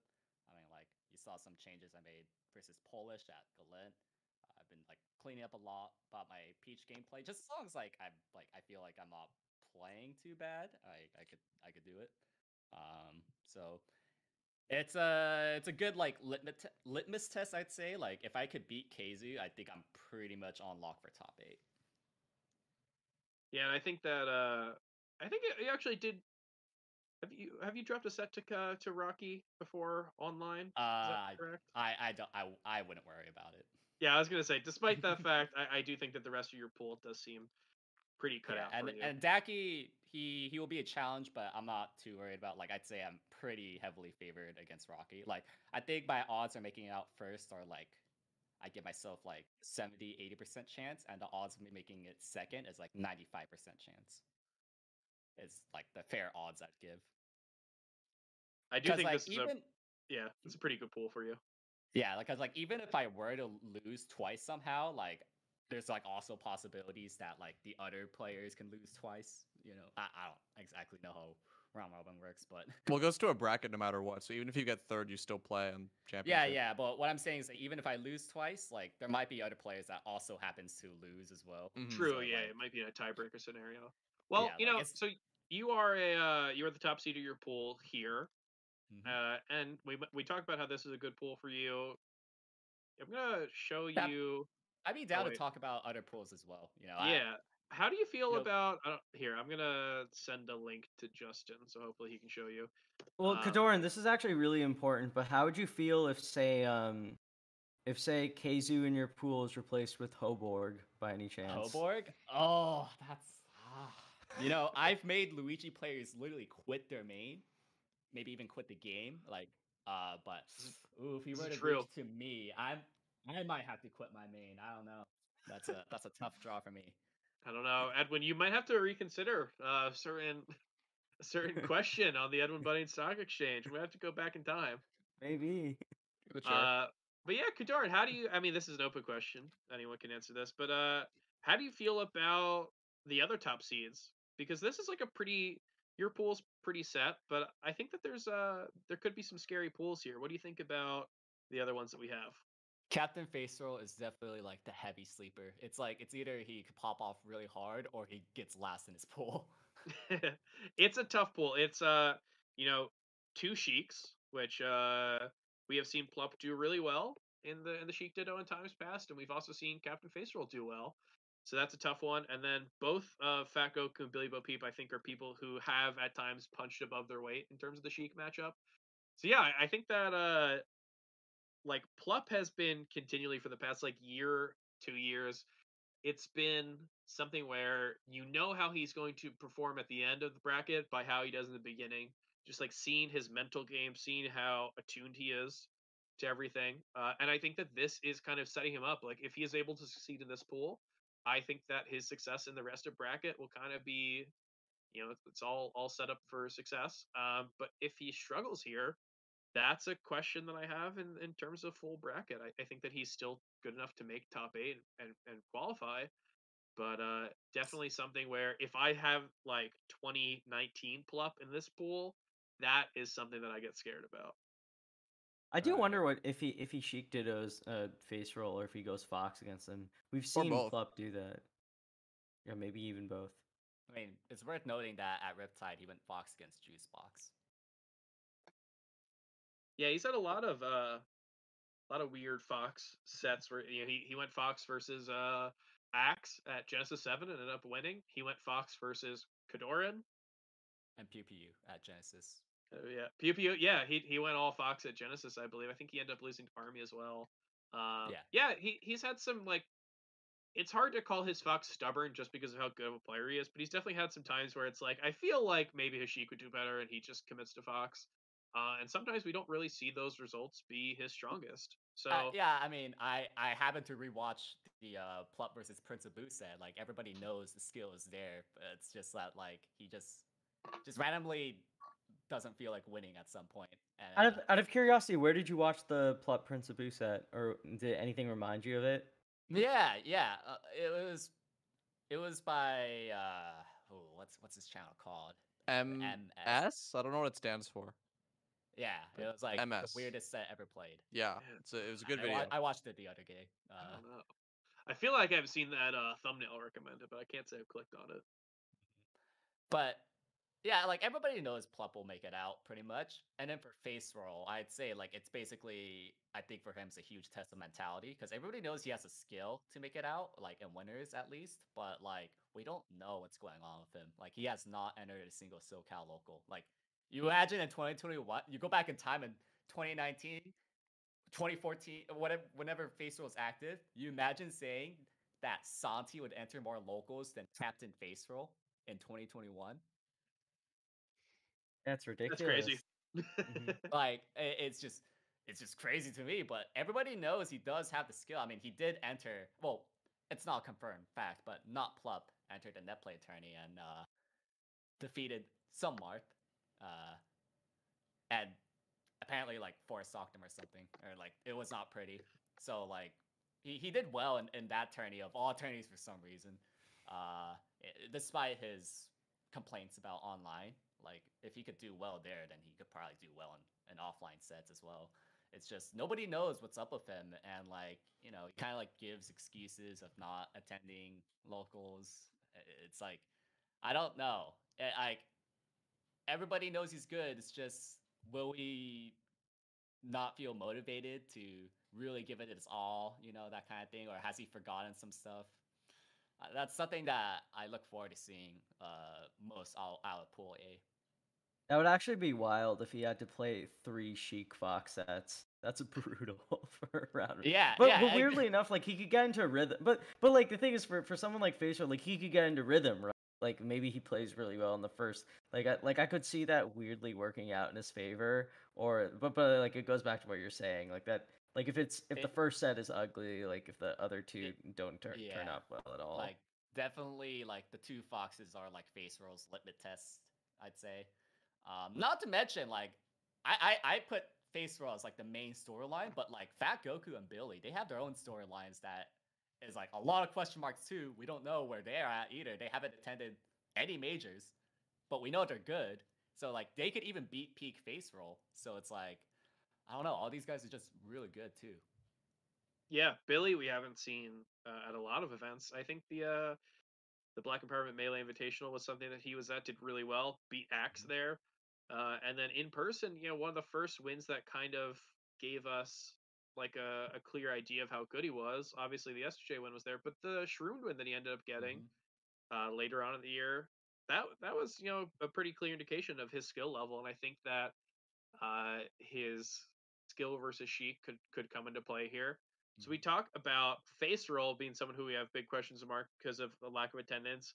I there's someone who else who I think another SoCal player who has a lot of question marks, but uh, we don't have the issue of, of lack of attendance. We see a lot of attendance, and this Mhm. is uh, Pool B fiction. So. Bird. Shep Bird, um, Shep Bird Lima. Uh, yeah, we, we have seen a lot of his Falco in terms of uh, Verdugo West, and uh, yes. believe did we end up seeing? He wasn't at like a pizza time or anything, right?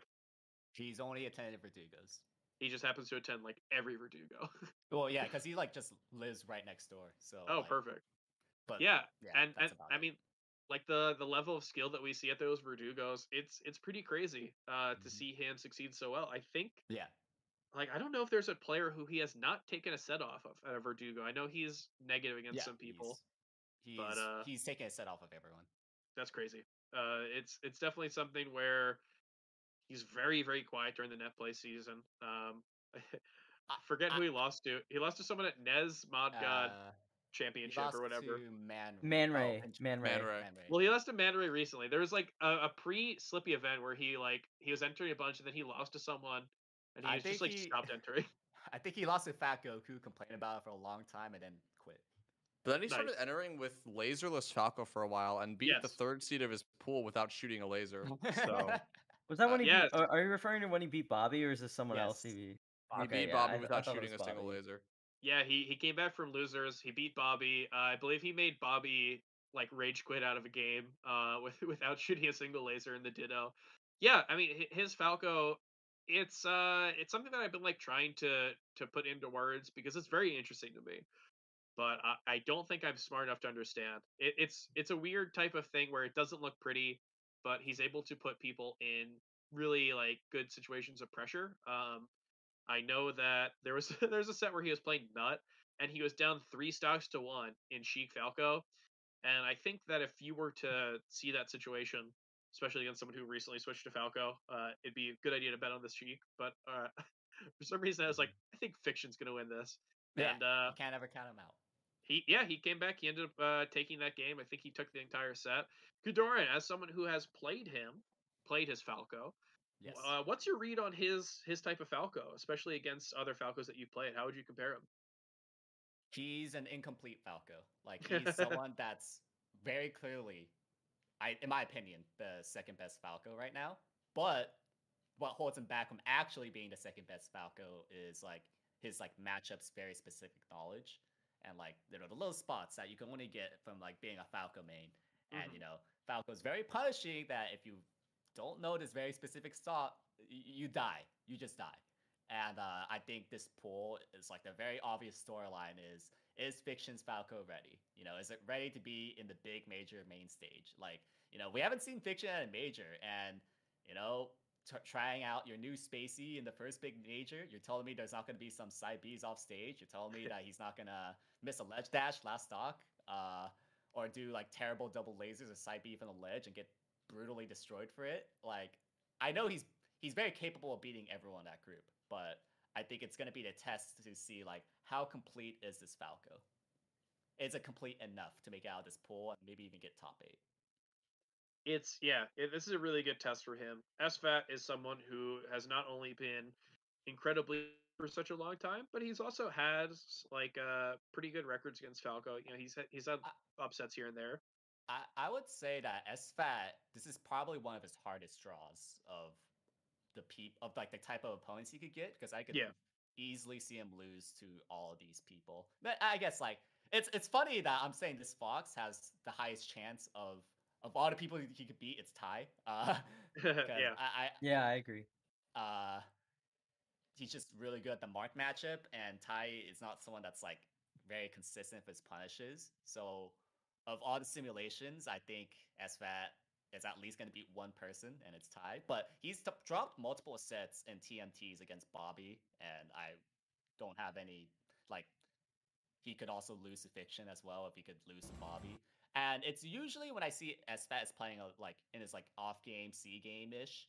So like you know, it, it kind of depends on what kind of SFAT shows up. The one that's like really prepared, eating broccolis right before his set, or like he's playing a C game and I'm seeing him get like double lasered by uh Bobby in Fiction and just being stuck and gets death comboed. Uh, and, and I see this Fox is just stuck in Shield. So like I think this is a really hard draw for SFAT. So he needs to show up at like at minimum his B game. It's a volatile pool in general because you mentioned SFAT. Um, SFAT's someone who we've seen do really, really well on big stages, and and we've Mhm. seen him get upset. You know, uh, we look at another pool that has Rocky. Rocky's big break was beating SFAT at Shine. Yeah. Um, so like we definitely see upsets uh, at the hands of Falco uh, in terms of uh, like S SFAT's big upsets before. Um, but also fiction. We talk about this is his first time putting Falco on like uh, in a group of people outside of SoCal. Bobby is someone who is like the definition of a of a volatile player. The Mhm. the pro- play style that he plays seems to when it works, it works, and and it's uh, kind of hard to to keep up. You know, we we did just see him lose to B Bats uh, this past week at SmashCon Fall Fest. And Ty, you know, I, I do think that Ty is a very good player, but but this group of players, um, even though they're all spacies, I think that kind of a tough draw for a Marth of Ty's uh, you know skill level. But that being said, it's it's still a Marth in a pool of three other spacies. So this is a pool that, compared to the other ones, I think uh, I think it could end up kind of all different ways. Yeah, my my read of Ty is that his peak is like getting out second in the pool. Like I could see him beating Fiction and Bobby. Uh, I don't really see him being S Fat, even if it's like D game. Uh, Yeah. But yeah, it, it, it, even Bobby could just randomly pop off uh, and, and get out second, maybe, or or maybe even first. Uh, so it would be interesting. I think that one has the most volatility by far. You know, I think it's something cool that's ki- also just seeing Sorry, go on, kind Justin. Of, yeah, sorry about that.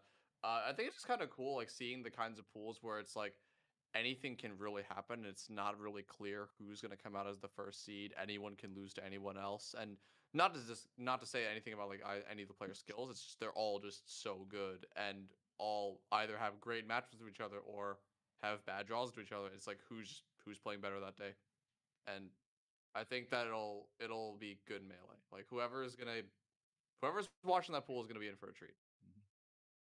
You know, the, the the last thing I want to say about this pool is that I don't know how Fiction's Falco will like impact his life lifetime trend against SFAT because if you look historically how those two do to each other, like versus each other across all eras, like SFAT has been a really big thorn in Fiction's side. Like even That's when Fiction was uh starting to do well at bigger regionals and come back to SoCal locals and grind a lot more in like late 2018 and 2019 you know when when SFAT came to town like he he had fiction's number like very solidly and he would just keep beating him nonstop. And i'm kind of interested to see if uh if that dynamic changes at all that now that fiction is not only playing a new character but actually playing a character with whose top level representatives have given SFAT like a bit like even outside of Mango like have given like are are known to give SFAT trouble. So I wonder how that impacts like how their uh head to head will trend for, for now in the Yeah. future. Yeah, now that you bring it up, uh, if that trend keeps coming out, uh, I I don't see SFAT going lower than second then, because I could definitely see a bunch of back those shines, and uh, that's more effective against Falco than it's against Fox. So, and some taunts. Yeah, I mean, we saw SFAT do that to Mango in uh 2016, the the. Shine Yeah. 2016 into uh Clutch City Clash. So if he could do it to Mango, he could he could definitely do it to someone who hasn't played this character for more than like a year and a half or whatever. Um. So definitely definitely a pool that hey, I think all these pools are going to be really awesome, but uh, I think we mentioned the first two pools, pools A and B, I think are probably the most volatile. Uh, we mentioned your pool, Kodorin, uh, but let's talk about pool C. We'll. Pool C is going to be S2J, Albert, Meds, and Ara. Um, so that's a pretty cool group of people because I don't believe that we saw a lot of these players at majors yet. S2J was only at Low Tier City, uh, or Low Tide City. I believe Albert went to that one as well. But in terms of Meds and Ara, we have not seen them uh, at in-person events. And Ara, we we've really barely seen online. But when when he was playing, uh, they're doing really well. You had a set on Axe's Pikachu, which uh, online, what does that even mean? But like regardless, some, some okay results. But also speaking about like sets on Axe's Pikachu, I mean, and Meds has been showing up locally to all the AZ locals, and I think for the first time in a very long time has mm-hmm. been ranked number one over Axe in region, has a very strong record against Axe, and has been doing really well, like just in the Arizona scene. So I wouldn't be surprised to see him making an upset on either SJ or Albert. I think his matchup spread's really good, and that he's been a very strong player. Even like his online results are fairly like the TMT standards he does very well in, if I'm not mistaken. So I wouldn't be too surprised to see if Meds were able to take out one of the top two seeds, if not both. Just someone who may be overlooked as he doesn't entered any like larger in real life events recently. He's been entering a lot Doran. of uh, TMTs, right, Kodorin? Yeah, uh, funny enough, uh, Meds and S2J, the two consistent TMT entries, although they tend to uh, enter when either isn't there, so maybe they're dodging. But uh, yeah, they they tend to win. S2J wins pretty much every time. Meds is like 80% of the time, I'd say. Uh, I'd say the sets that he loses is when his Marth's not really on point. So, uh, if I like on paper, this looks very clear cut SJ Albert, but there's a lot of question marks. Like you would expect in low tide city that oh SJ Albert, their SJ is gonna win easy, top two minimum. Albert top six minimum. Uh, like shouldn't be losing to you know puffs and peaches, but we didn't really see that. Like maybe like they forgot how to handle tournament pressure, or they just haven't really refreshed certain matchups. So it's like that's also like a big question mark. Is like did they clean up some slot that they were dealing with at low tide city because like you know like who would predict SBOB beating S2J and Gatsu beating S2J like those are like it's not an excuse that he doesn't know this matchup like he, he does so it's like is it like maybe like nerves or like he wasn't prepared very well so like that's like the big question mark Doran, you're someone who uh, who knows Falco pretty well, not just because I of do. uh, you know, like your your good record against like the top Falcos, but also coming up in SoCal with Deer Squid and everything. I want to get your I want to get your read on Albert because this is a guy that uh, when Toph and I talked about the uh, Smash World Tour, like on the West Coast field, I brought up the fact that Albert. I feel like I, I just don't have a read on this guy, like what what his like Falco style is, what like what to expect from him. Because every time I I see him like you know in an SCL or something, it's like oh Falco's here or Albert's here. Yeah, I guess he'll do pretty well, but I don't know if he'll beat Polish. Oh, he beat Polish. Uh, that's great, but like Gatsu's pretty. T- oh wow, he beat Gatsu, and like I feel like he's just he's like one of those sleeper players who like like you, you think about like the the second or like third level of Falcos, right? We talk about Ginger and Fiction, but then you got like people like like I mean, if you're a real believer, you think of like Flash, then you think of like Magi, Magi maybe. I feel like uh, or like Bo- Bobby. I feel like uh, Albert's not that far off, and I feel like he's very much in that like conversation with them. And I want to get your read on like what to expect from him and like what you think his strengths are. Well, I could probably say that Albert is definitely playing Nickelodeon more than Melee right now. I Oh, don't boy. blame him for that. Uh, He's very know, good, He made from what I he made more money than me participating in the crew battle. That's for sure.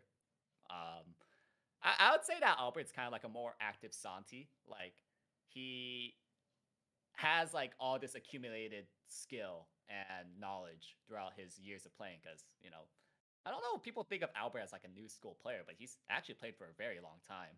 And you know, when you play for that long, you don't just simply forget some things. Like you know, the reason why he could just show up and do well out of nowhere is because like he still remembers. But at the same time, uh, when you don't put in the effort and practice anymore nearly as much as you did before, it's like uh, like you're gonna drop some sets to like double puffs. Like that's gonna happen. Uh, we only see one Peach. I think Albert is significantly stronger against Peach than he is against Puff. Uh, given how uh, I saw some complaints from Blues Clues sometimes about how Albert just bullies him all the time. And um, you can't really ever count out, like as Mega would say, around this level, you can't really count out Falco versus a uh, a Fox. Although it's possible Meds could go Marth, but I, I kind of doubt it. But uh, I don't know if Albert's really taken sets off of S2J, but I, I, I feel like it's possible in my head. Uh, but I, I definitely favor it's SJ seven three. My read is that Albert's gonna grind really hard last second after he's done with his Nickelodeon grind, and perform like up to second. I don't think he's gonna get first, but I think he's gonna get second from like you know the last minute setting he's getting in. I think that's a good read. Yeah, Albert. It's funny. Um, I feel this way about a lot of top players, and I don't truly know why this is the case. I don't know if I'm unique in this way, um, but I'll see a player on the come up, and and my view of how they'll like how good they could play is is like pretty broad. Um, like you mentioned, SFOP beating S2J. I wasn't very surprised by that.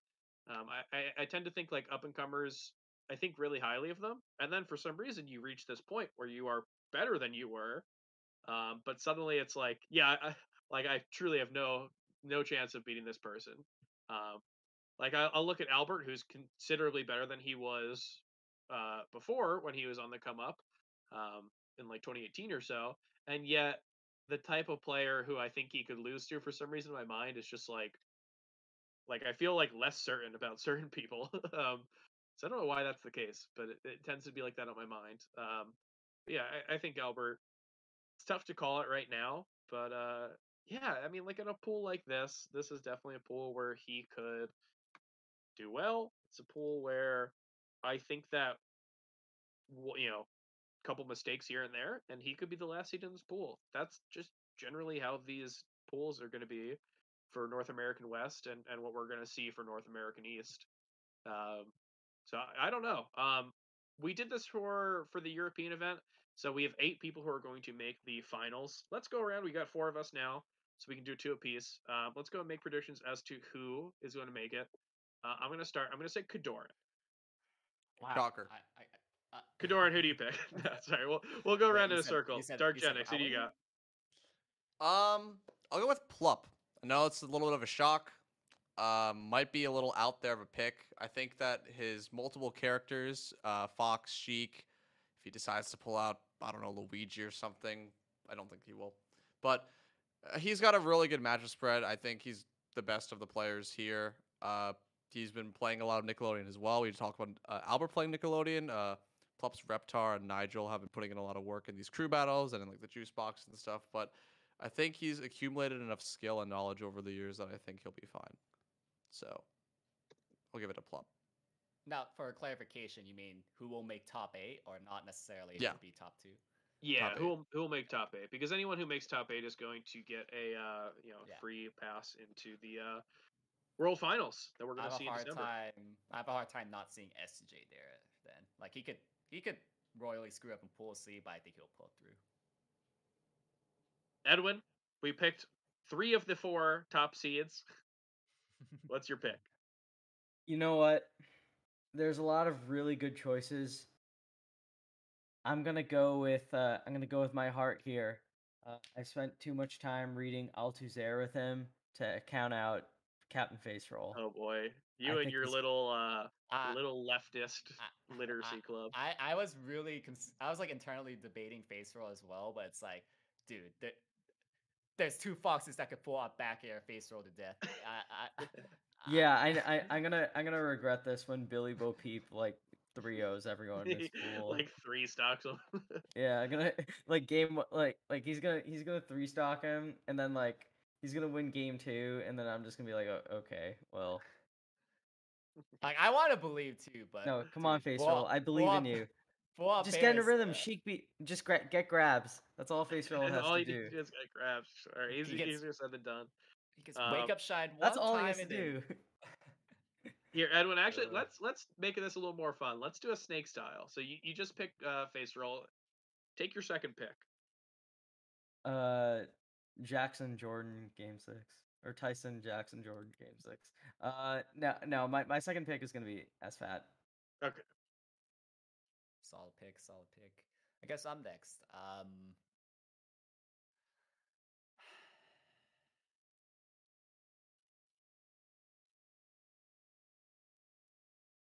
It's tough. It is tough.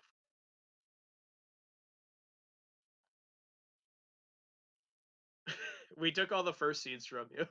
no, no, no. It's not just that. It's like I'm thinking also how it could potentially play out in losers as well. Hmm. Like, if it was top two each pool, I think it's easier. But Yeah. who will make top eight? I think I'll go with the sleeper pick. I think Billy will make it out to top eight Whoa.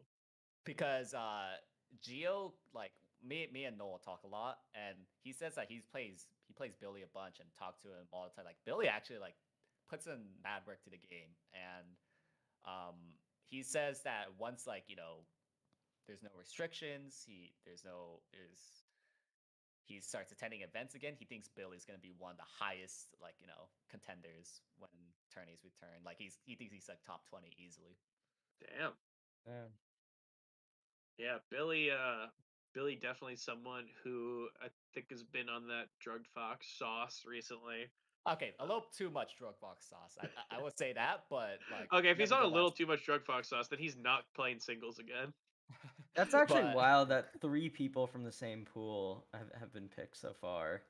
Yeah, I, I do think Koi has like the sleep like the most heavy sleepers, and that's only because they're inactivity. True. Yeah. Justin, are you gonna finish off pool A? I was going to finish off Pool A, but I'm looking at all because like uh, you got to think about this in terms of like all the players in the in the tournament, not just in the pool. Mm-hmm. I don't see a single mid tier player. I don't see a single Jigglypuff. I see a lot of spacies. I think this is a very, very good pool of players for Kalamazoo. And I think that no matter what happens in Pool D, I don't think there's a combination of players that he runs into where he can't beat two of them in a row to make top eight. So I'm gonna go with Kazoo. My heart says Fat Goku though. I really want Fat Goku to make it. Ooh, you're putting me in a tough spot. Kazu is one who I wanted to pick. I think he's very strong, uh, even if you know, uh, even if we haven't seen much of him recently. I think that the level up that he had over the uh, pandemic and even before the pandemic was was pretty strong. And uh, I mean, it's it'll just kind of be a testament to like whether or not the the the platitude about like having a high Peach having like a high ceiling um, is true. But yeah, it'll be cool to see him. I could finish out Pool A. That'd be very funny. But uh, ooh, as much as I like Crazy. Goku, One one picks for Pool B and C then. I might need to go with Fat Goku's uh, kayaking partner. I might. Uh, I'll go with uh, Fiction. I think this might just be me really wanting to see this. But uh, Fiction's Falco is so funny to me. I, it's like a car crash in a way. I can't stop looking at it. It's very good and also really hard to watch. Uh, and I would really want the opportunity to see it more. And I, I think that Falco or Fiction's Falco um, doing well here and being able to uh, go to the finals would be really really cool to watch. And just like opening up the the number of players who he would play with this Falco, I think would be really cool. So as much as I'd like to say Goku, I'm gonna have to go with uh, Shep on this one. I think that's like the funniest compliment I've ever heard. Because if you say that to like Bobby, that's like that's not what you mean. When the, the same image of when you call Fiction's Falco a car crash. Yeah, I once it's heard the a fic- nicest car crash I've seen.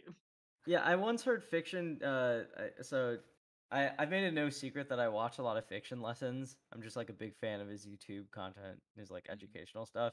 And one of the things he said in his uh Falco lessons is, anytime that you play Falco and you feel really scared in the corner, but you don't want to commit to something, just jump. Just jump in the corner. That's all you have to do. Make sure your opponent can't hit you and fall down with a laser. Just jump. It's so annoying to deal with. Trust me. I love how Fiction talks about the game. Actually, I like how Fiction talks about the game. I love how he talks about players. Uh, I don't know how players feel about it, Uh, but uh, he he does not mince words, and he yeah.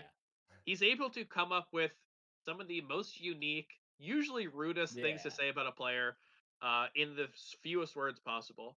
Yeah.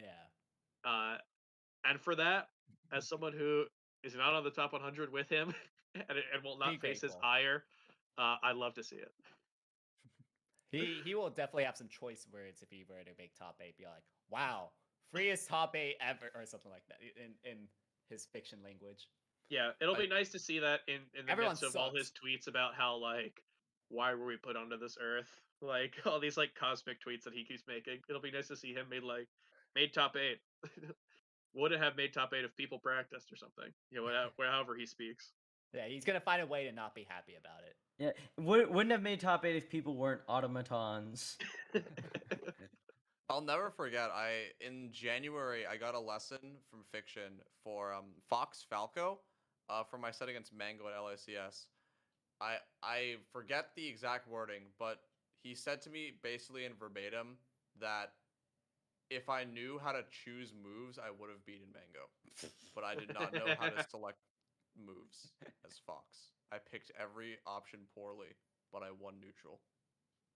I think it in the like, very, very wild. famous, well, infamous, the stream that like it's up there with like the Library of Alexandria in terms of lost content. Um, there's a stream where he went through the top 100 and gave his thoughts on every single person, and unfortunately, only a few Twitch clips exist of this. But I believe at the time he said that in true skill, he is better than HBox. It just in results, HBox is better. Yeah. Uh, which is great. At the time, he also said in true skill, Mango's way better than H Box, which was funny because results didn't kind of follow that. And then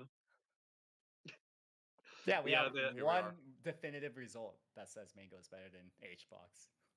It's like that. It's like how people would unironically like make a PR based on like the latest tournament results, except that's unironically what we do now.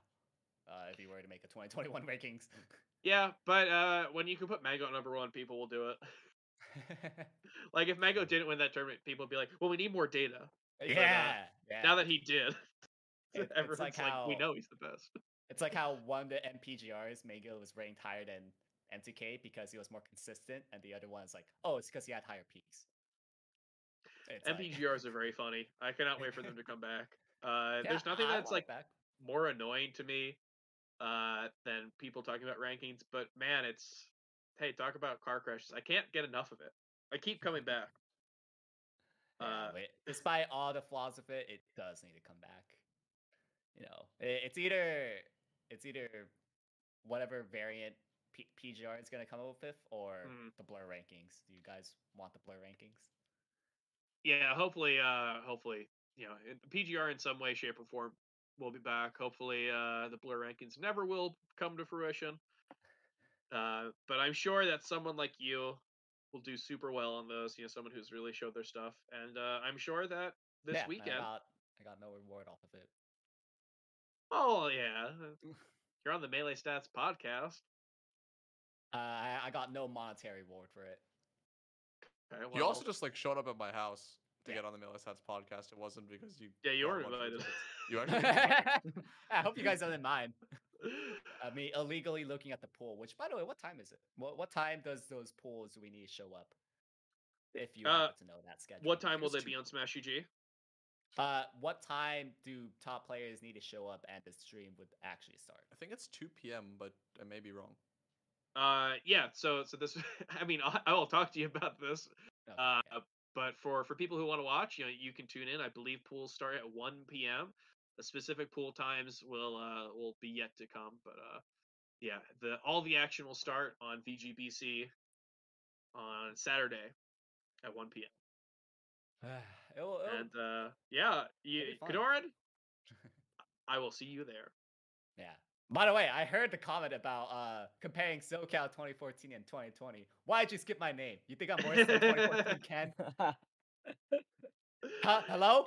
You It wasn't part of the and no, joke. It, but it not didn't, fit, didn't fit the rhythm of the joke. Come on, that didn't. Look, I- I didn't laugh at that. No, I didn't Everyone laugh else might either. That's why I, I didn't didn't. win. That's why I didn't win. Maybe if I Ah. said your name, I would have won the point. Did you know he was here? No, I saw like someone in the reflection of your TV, but then I felt weird for looking at that. I felt very That's very, intrusive. that's very perceptive. Wait, is Uh, that Kodorin? it No, looks like stop the it, pay shadow of attention. Yeah, that that that'd be weird if he was at DarkGenex's house waiting to pop in after waiting for an hour and a half. Well, I'm glad that you did. Uh, unfortunately, you know, you, you weren't able to be on the full episode, and we are kind of coming to the end of the episode here. I know it does feel like we have so much renewed energy because of you joining, but uh, we are coming up on Yeah. uh, Ooh. two. This is just over two hours, so we are Yeah. coming to the end of the show. Um, I think we had a lot to talk about. You know, SmashCon, Fall Fest, featuring top 16 placer DarkGenex. Uh, we talked about one of the most stacked European things that we've seen in a long time, and we talked about a really stacked uh, event for North American players. And no fluxes. And we talked Yeah. about no fluxes, and No I, I'm. I'm really happy that we got all this in in just over two hours, and I think that I had a really great time doing so, talking to uh, one of my good friends and two guests, one guest and one surprise guest. Um, What up? for people who've watched the show before, you know, we we have this segment uh, which is unnamed because the the name that I uh, pitched for it, touching grass, was uh, was very quickly shut down. Um, but it basically, I, I think a lot of people in the Smash scene um, are really only known for Smash. Uh, you know, we, we are kind of seen as people who only play melee and, and like that's all we do uh, for the entirety of the of our like waking lives. But uh, we are more than that. So I want to talk about stuff that we've been into recently that's that's not been related to Smash. So it could be stuff that's going on in our lives, or it could be something within the past week that's been interesting to us. Um, I will go first. So I I want to mention uh you know we were we did not have a podcast last week to celebrate the uh second wedding anniversary of of Edwin Budding. Um, but that past week, while you guys were watching Ambi's uh, wonderful interview with Dr. Piggy, I was on a, a little bit of a mini vacation. I went on a road trip uh, to. I was in uh, around Virginia Beach. I was in Norfolk, Virginia, uh, Richmond, Virginia, and ended up in DC. Ended up getting to see the wonderful Fendi, Frederick Lamar. Um, and that was just a really fun time getting to getting to hang out with some friends from high school, uh, getting to see some places that I've never been. I've never been to Richmond. I've never been to DC. Just getting to kind of take in uh, like cities at my own pace and get get be able to walk around is something that I really enjoy doing.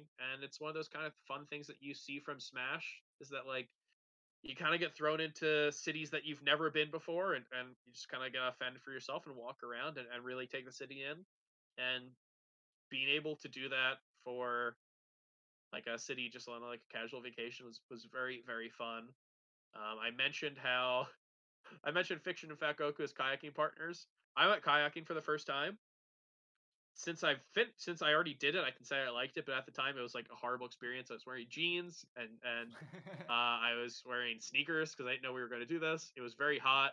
My sunglasses kept like falling from my face. Oh, Uh, I was very wet. But now that I did it, I will say it was a very fun experience. So I guess uh, that's something that I've been into recently is just uh, traveling and friends. And I can't wait to travel with more friends soon. Um, Edwin, what have you been up to recently? oh God. Um. So What leftist for- book have you been reading? Well, so this is a random thing that I've just picked up again. Uh, sometimes I just pick up like these hobbies and then I, like I drop them, then I pick it up again.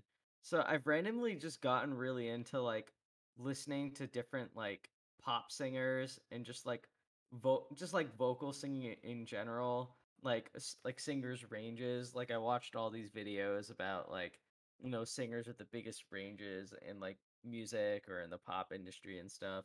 So it's led me to revisiting a lot of artists that I sort of just like kind of casually listened to in high school or like when I was younger and just kind of like revisiting their pop hits and like I've just been on a bit of like a Rihanna binge. Like Rihanna low key ruled the game. I just kind of took I just sort of took it for granted, but she has so many bangers like like uh work, uh Rude boys is, awesome, SOS, only girl in the world, stuff like Rihanna, she was just like she straight up was like the queen of pop. I feel like I sort of associated her with like you know like the rock label and like all these other artists that I listened that I that I listened to more of during the time. But like in hindsight, like Rihanna is so much more relevant and industry impactful than like even some of my favorites. And it, it kind of it kind of floors me. Like I I mentioned this to my sister who is who's like a really big Beyonce fan, and I was telling her like you know I don't know if Rihanna has an incredible album. That's the one thing I would I would hold, like I don't think she has a classic album, but I would say as far as like, you know, genre versatility, impact and like just being relevant in like the Billboard charts and having music be good, I think like it's not even close. Like she's far ahead of the pack. and uh, in like ten or fifteen years, if not less, like I wouldn't be surprised to see uh Rihanna basically have a case if she doesn't already for being like the uh like one of the pop goats. Yeah, she um I feel like at the time she was kind of compared to Beyonce. Um kind of like being the the less uh family friendly version of Beyonce, kind of like not as conscious of overall image. Um and someone who was kind of compared to be like more poppier and not caring about like albums and such. But I, I think uh, how people look back at her will be really, really generous. Uh, even though she's a billionaire, and there's no way to become a billionaire that uh, Right. that is morally or ethically right. Um, despite that fact, uh, she has had like a really, really great string of singles, and, and has been like, even if it, she does not have an album cycle, even if she's not in an album cycle, um, for years she was always on the billboard because like she would release like one single and it'd be great. Um, yeah, that's a very odd choice from you. I did not expect that, but uh, I really agree with that. What about you, Justin? Uh, what have you been up to recently? So um, outside of Smash completely, um, Nickelodeon and Super Smash Bros. Melee are probably the second and third most played games that I've been playing this year.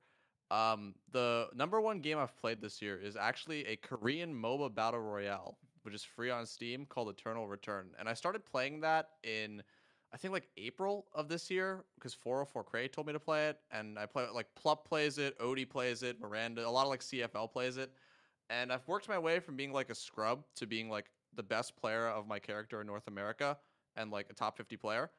And I've just been playing a lot of that recently. Um, so I'm the best Barbara player in North America in that game, and I've been wearing like the herbs tag and the Barbara tag at like every event that I've been going to. And it's just a really fun game. Like enjoy being part of the community and just like meeting a lot of people. And over the last week, um, so at the end of every season, similar to how like League of Legends will send uh, their top ranked players like jackets or stuff, um, the Eternal Return pl- uh, like developers will send the top players uh, some sort of memorabilia to mark that you are top X.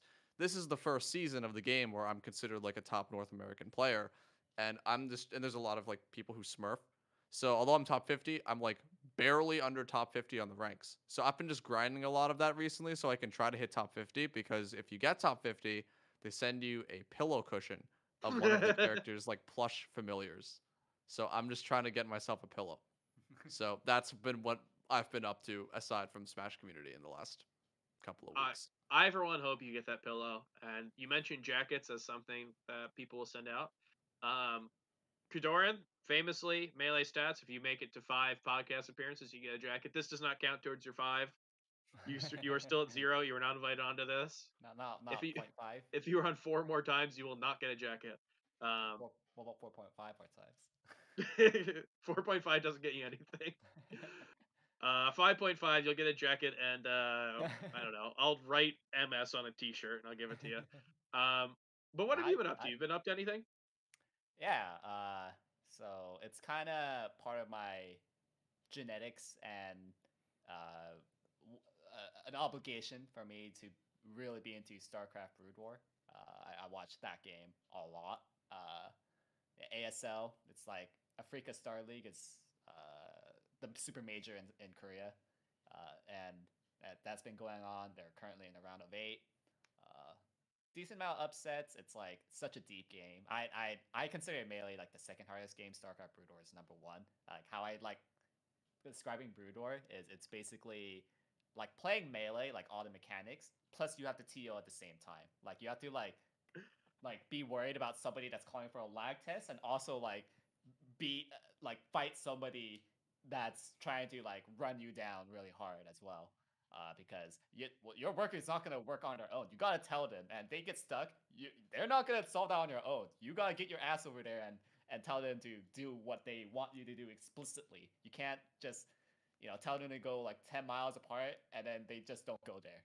Uh, and uh, so that's how I describe. That's why I think Brood War is a harder game. It's it's basically melee plus TOing at the same time, and uh, and uh, it's really fun. Uh, Yeah, I- I- Armada I- should do it. He should get into Brood War. uh, the E. Yeah, how's the EU? Well, basically, Brood War is really only a thing in Korea, so like, not as strong anywhere else. But yeah, you know, would be fun to see him get into it. Uh, but yeah, it's actually something I've known since I was a kid. Uh, like my family just watched a bunch of Brood. Actually, when I visited Korea when I was in fourth grade, like I, like literally our family just made like one pit stop to like a really big Korean tournament, like a pro league, and That's I so was just awesome. literally part of the crowd. Like I was there being so part of the esports crowd without realizing it. In fact, I still did not realize it that I slept during one of the games because I was tired. Oh no. So looking back, like, what the This is literally never gonna happen again. But yeah, like you know, it, like at that time in 2009, like it was like literally bigger than like Korean soccer. Uh, uh, like it would get more tickets than Korean soccer, and it was so big. And uh, I still follow it uh, pretty closely. Um, I'm also thinking that once it's mainly off season in December, like once like after Smash World Tour, um, I'm highly considering getting some lessons. So then, like on uh, playing a little bit of StarCraft. So like my my goal is to be good enough like SCJ, and then I could like have close sets with him. Because Yeah, he- isn't he very good? Yeah, he's uh he's decent. Yeah, he's like C rank, which is like pretty good. It's like if I were to translate, okay, if I were to translate that into grand scope of things, that's like going one one or two two at like oh uh, boy. Oh, a jeez. random local. But like for for StarCraft, like, but like uh, you know, like how we we we tend to undermine that in melee when in reality that's like hundreds of hours that you put in, and that's like SG skill. For me, I'm like literally E rank or like the lowest at the bottom of the barrel because like I don't play the game at all. But still, putting hundreds of hours to be like C rank in the StarCraft ladder is like very very good. Uh, it's just like, of course, you're not top 100 level or anything, but like you still have to put an insane amount of work for that. Uh, so like that's like my goal is that like I want to have like entertaining competitive sets with him. Uh, you know, it could be our thing that no one else does. Uh, You know, speaking of, s- what, what were you gonna say? oh, I was just gonna say, speaking of Star, I, I know you're talking about Brood War, but HP from Chile is act- was actually uh, pretty legit at StarCraft too. I think he was a, I think he was Yeah. actually like professionally ranked, like in the, like he was one of the best players in the world, Yeah, that's that's or he still is. Yeah, probably. It's too bad that uh, very much of the sentiments we have with Nintendo is very similar to how StarCraft players feel about Blizzard. You know, literally StarCraft 2 just might die by 2022 since uh, their biggest tournament, GSL, is not going to be supported by Blizzard anymore. So, Oh damn. uh, yeah, I don't know what's going to happen to StarCraft 2 past 2022, but uh, StarCraft 3 is definitely not in production. Uh, but besides StarCraft, uh, I've also really been into poker. Uh, we, we've been studying a lot about pre-flop for a couple months now. So I'm really bad at post-flop, so I'm going to get into that soon. So Are you as good as that's been my Tafo? No. Good Well, as my may- money. Maybe. No. Oh god. Maybe one day you'll be as uh, you'll be able to have close matches with Tafo and poker, and then close matches with SCJ and Brood War, and uh, beat the brakes off both in melee. That's the that's the dream. Yeah. And maybe could and maybe Kodorin when you're when you get bored of all that, you can get into rock band vocals with me. Oh god. Don't join them. Uh, I think there might be better partners out there. I was Uh, like I'm I was like top 50 in the world in rock band vocals. Yeah. Did you get a pillow for it? Uh, no, I got nothing. I, I Uh, was nothing good at the show for it. drums. I was good at the drums. Not really a vocal guy though. Maybe. Well, at uh, at Genesis Eight, we'll bring a we'll bring a rock band. Like we'll we'll do bring Rock Band One for the Wii or something. Nice. Yeah. Uh, we'll so we'll we'll put this uh, expert vocals to the test. But uh, yeah, no, that that's super cool. I I know that a lot of people uh kind of bring up StarCraft when they bring up Melee, so it's it's. I mean, I, a lot of people do that and don't play the two, so it's really cool to see that you're actually putting the time in. It's only the Koreans that actually know. And what what what nationality are me and SCJ? Take a guess. True. Well, I, I'm glad that uh glad that you're having fun with that, and yeah, I, I hope to see you uh rise in ranks for that. Hey, Yeah, if I people mean- want to follow your, I don't know if you're going to be streaming this at all, or but if people want to follow you on streaming or on Twitter, uh, where can they where can they find you? Yeah, as soon as I get back, I have a special video prepared, and uh, that will be my basis for my stream for now. And I know I haven't been very active on it, Uh, I felt like it kind of lost direction for a little bit. Plus, internet doesn't really help, or the latest netplay issues I've been running into that that hasn't really been helping. But I will return to it by sometime Wednesday or Thursday. Um, and uh, it, will be at twitch.tv slash Kodorin1, uh, the number one.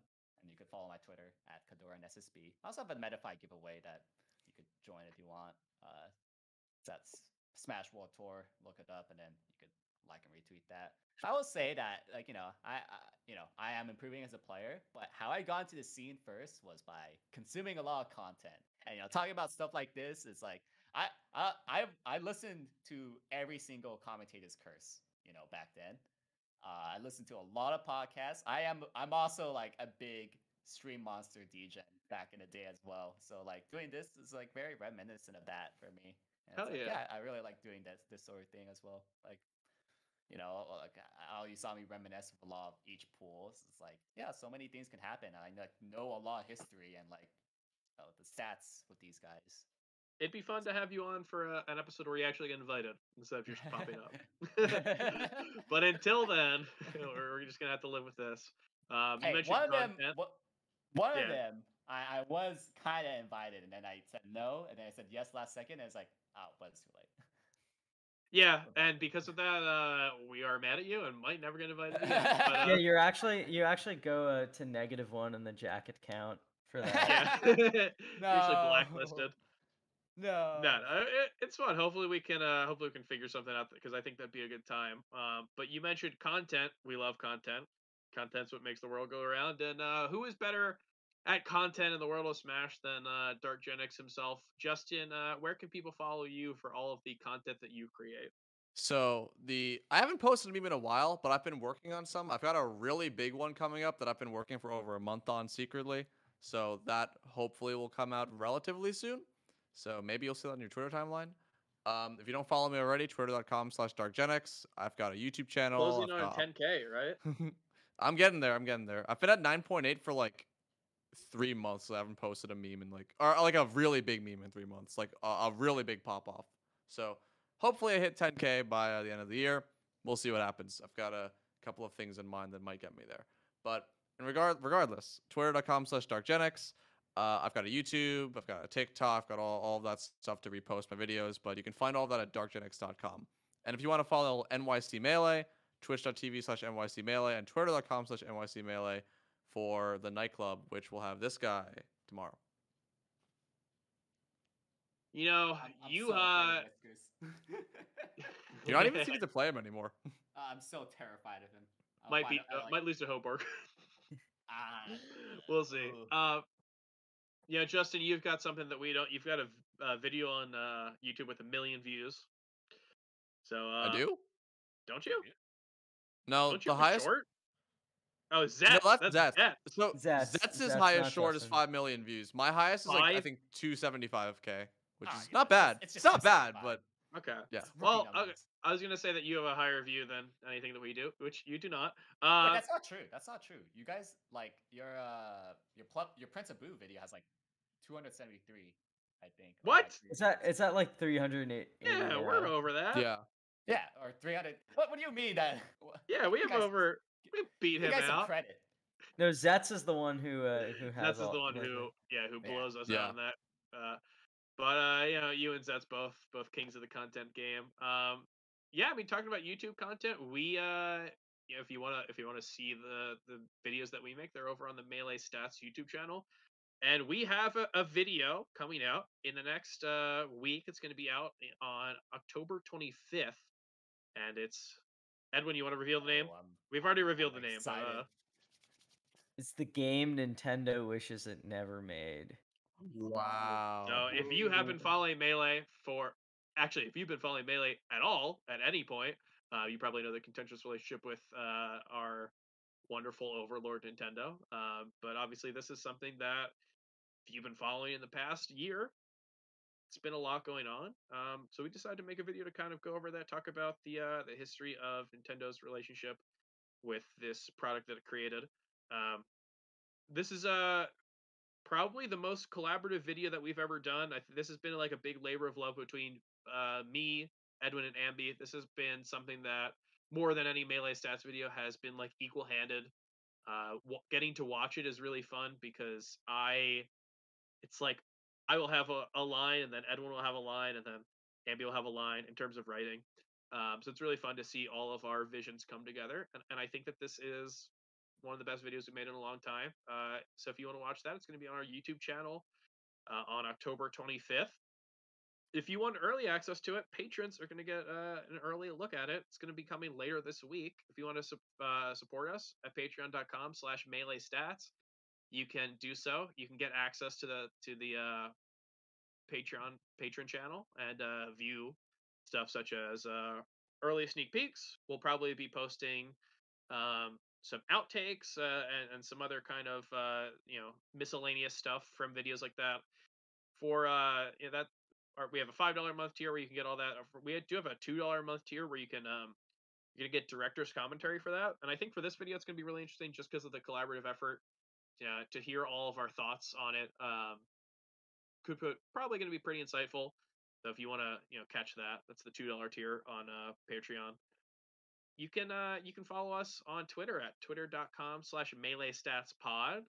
Uh, obviously, we'll be posting anything we do there. And uh, if you like the content we make for through waiting for game, it's going to be live on twitch.tv slash melee stats, and it's going to be on the melee stats archive on YouTube if you want to catch episodes after they air. Um, Justin, I really appreciate you being on, and uh, Kodorin, I guess you're on too. I, I appreciate this as well. I didn't expect you, but this is a fun little surprise. Apologies for butting in, but I just had to. You know, the moment I saw my name, it was like, I'm teleporting in here. This is fun. No, I, I appreciate this. Uh, one of the better surprises that I think could have happened in a Waiting for Game episode. So, so this was a, a blessing in disguise. Um, yeah, no, thank you, thank you guys so much for being on, and thank you for watching. We're gonna have a really great weekend of melee content, and I cannot wait About to come back and talk about it. And next week we are going to talk about what happened here and what's going to happen at the North American East event. Uh, super excited to see that, and I'll talk to you guys then. Peace. Take care.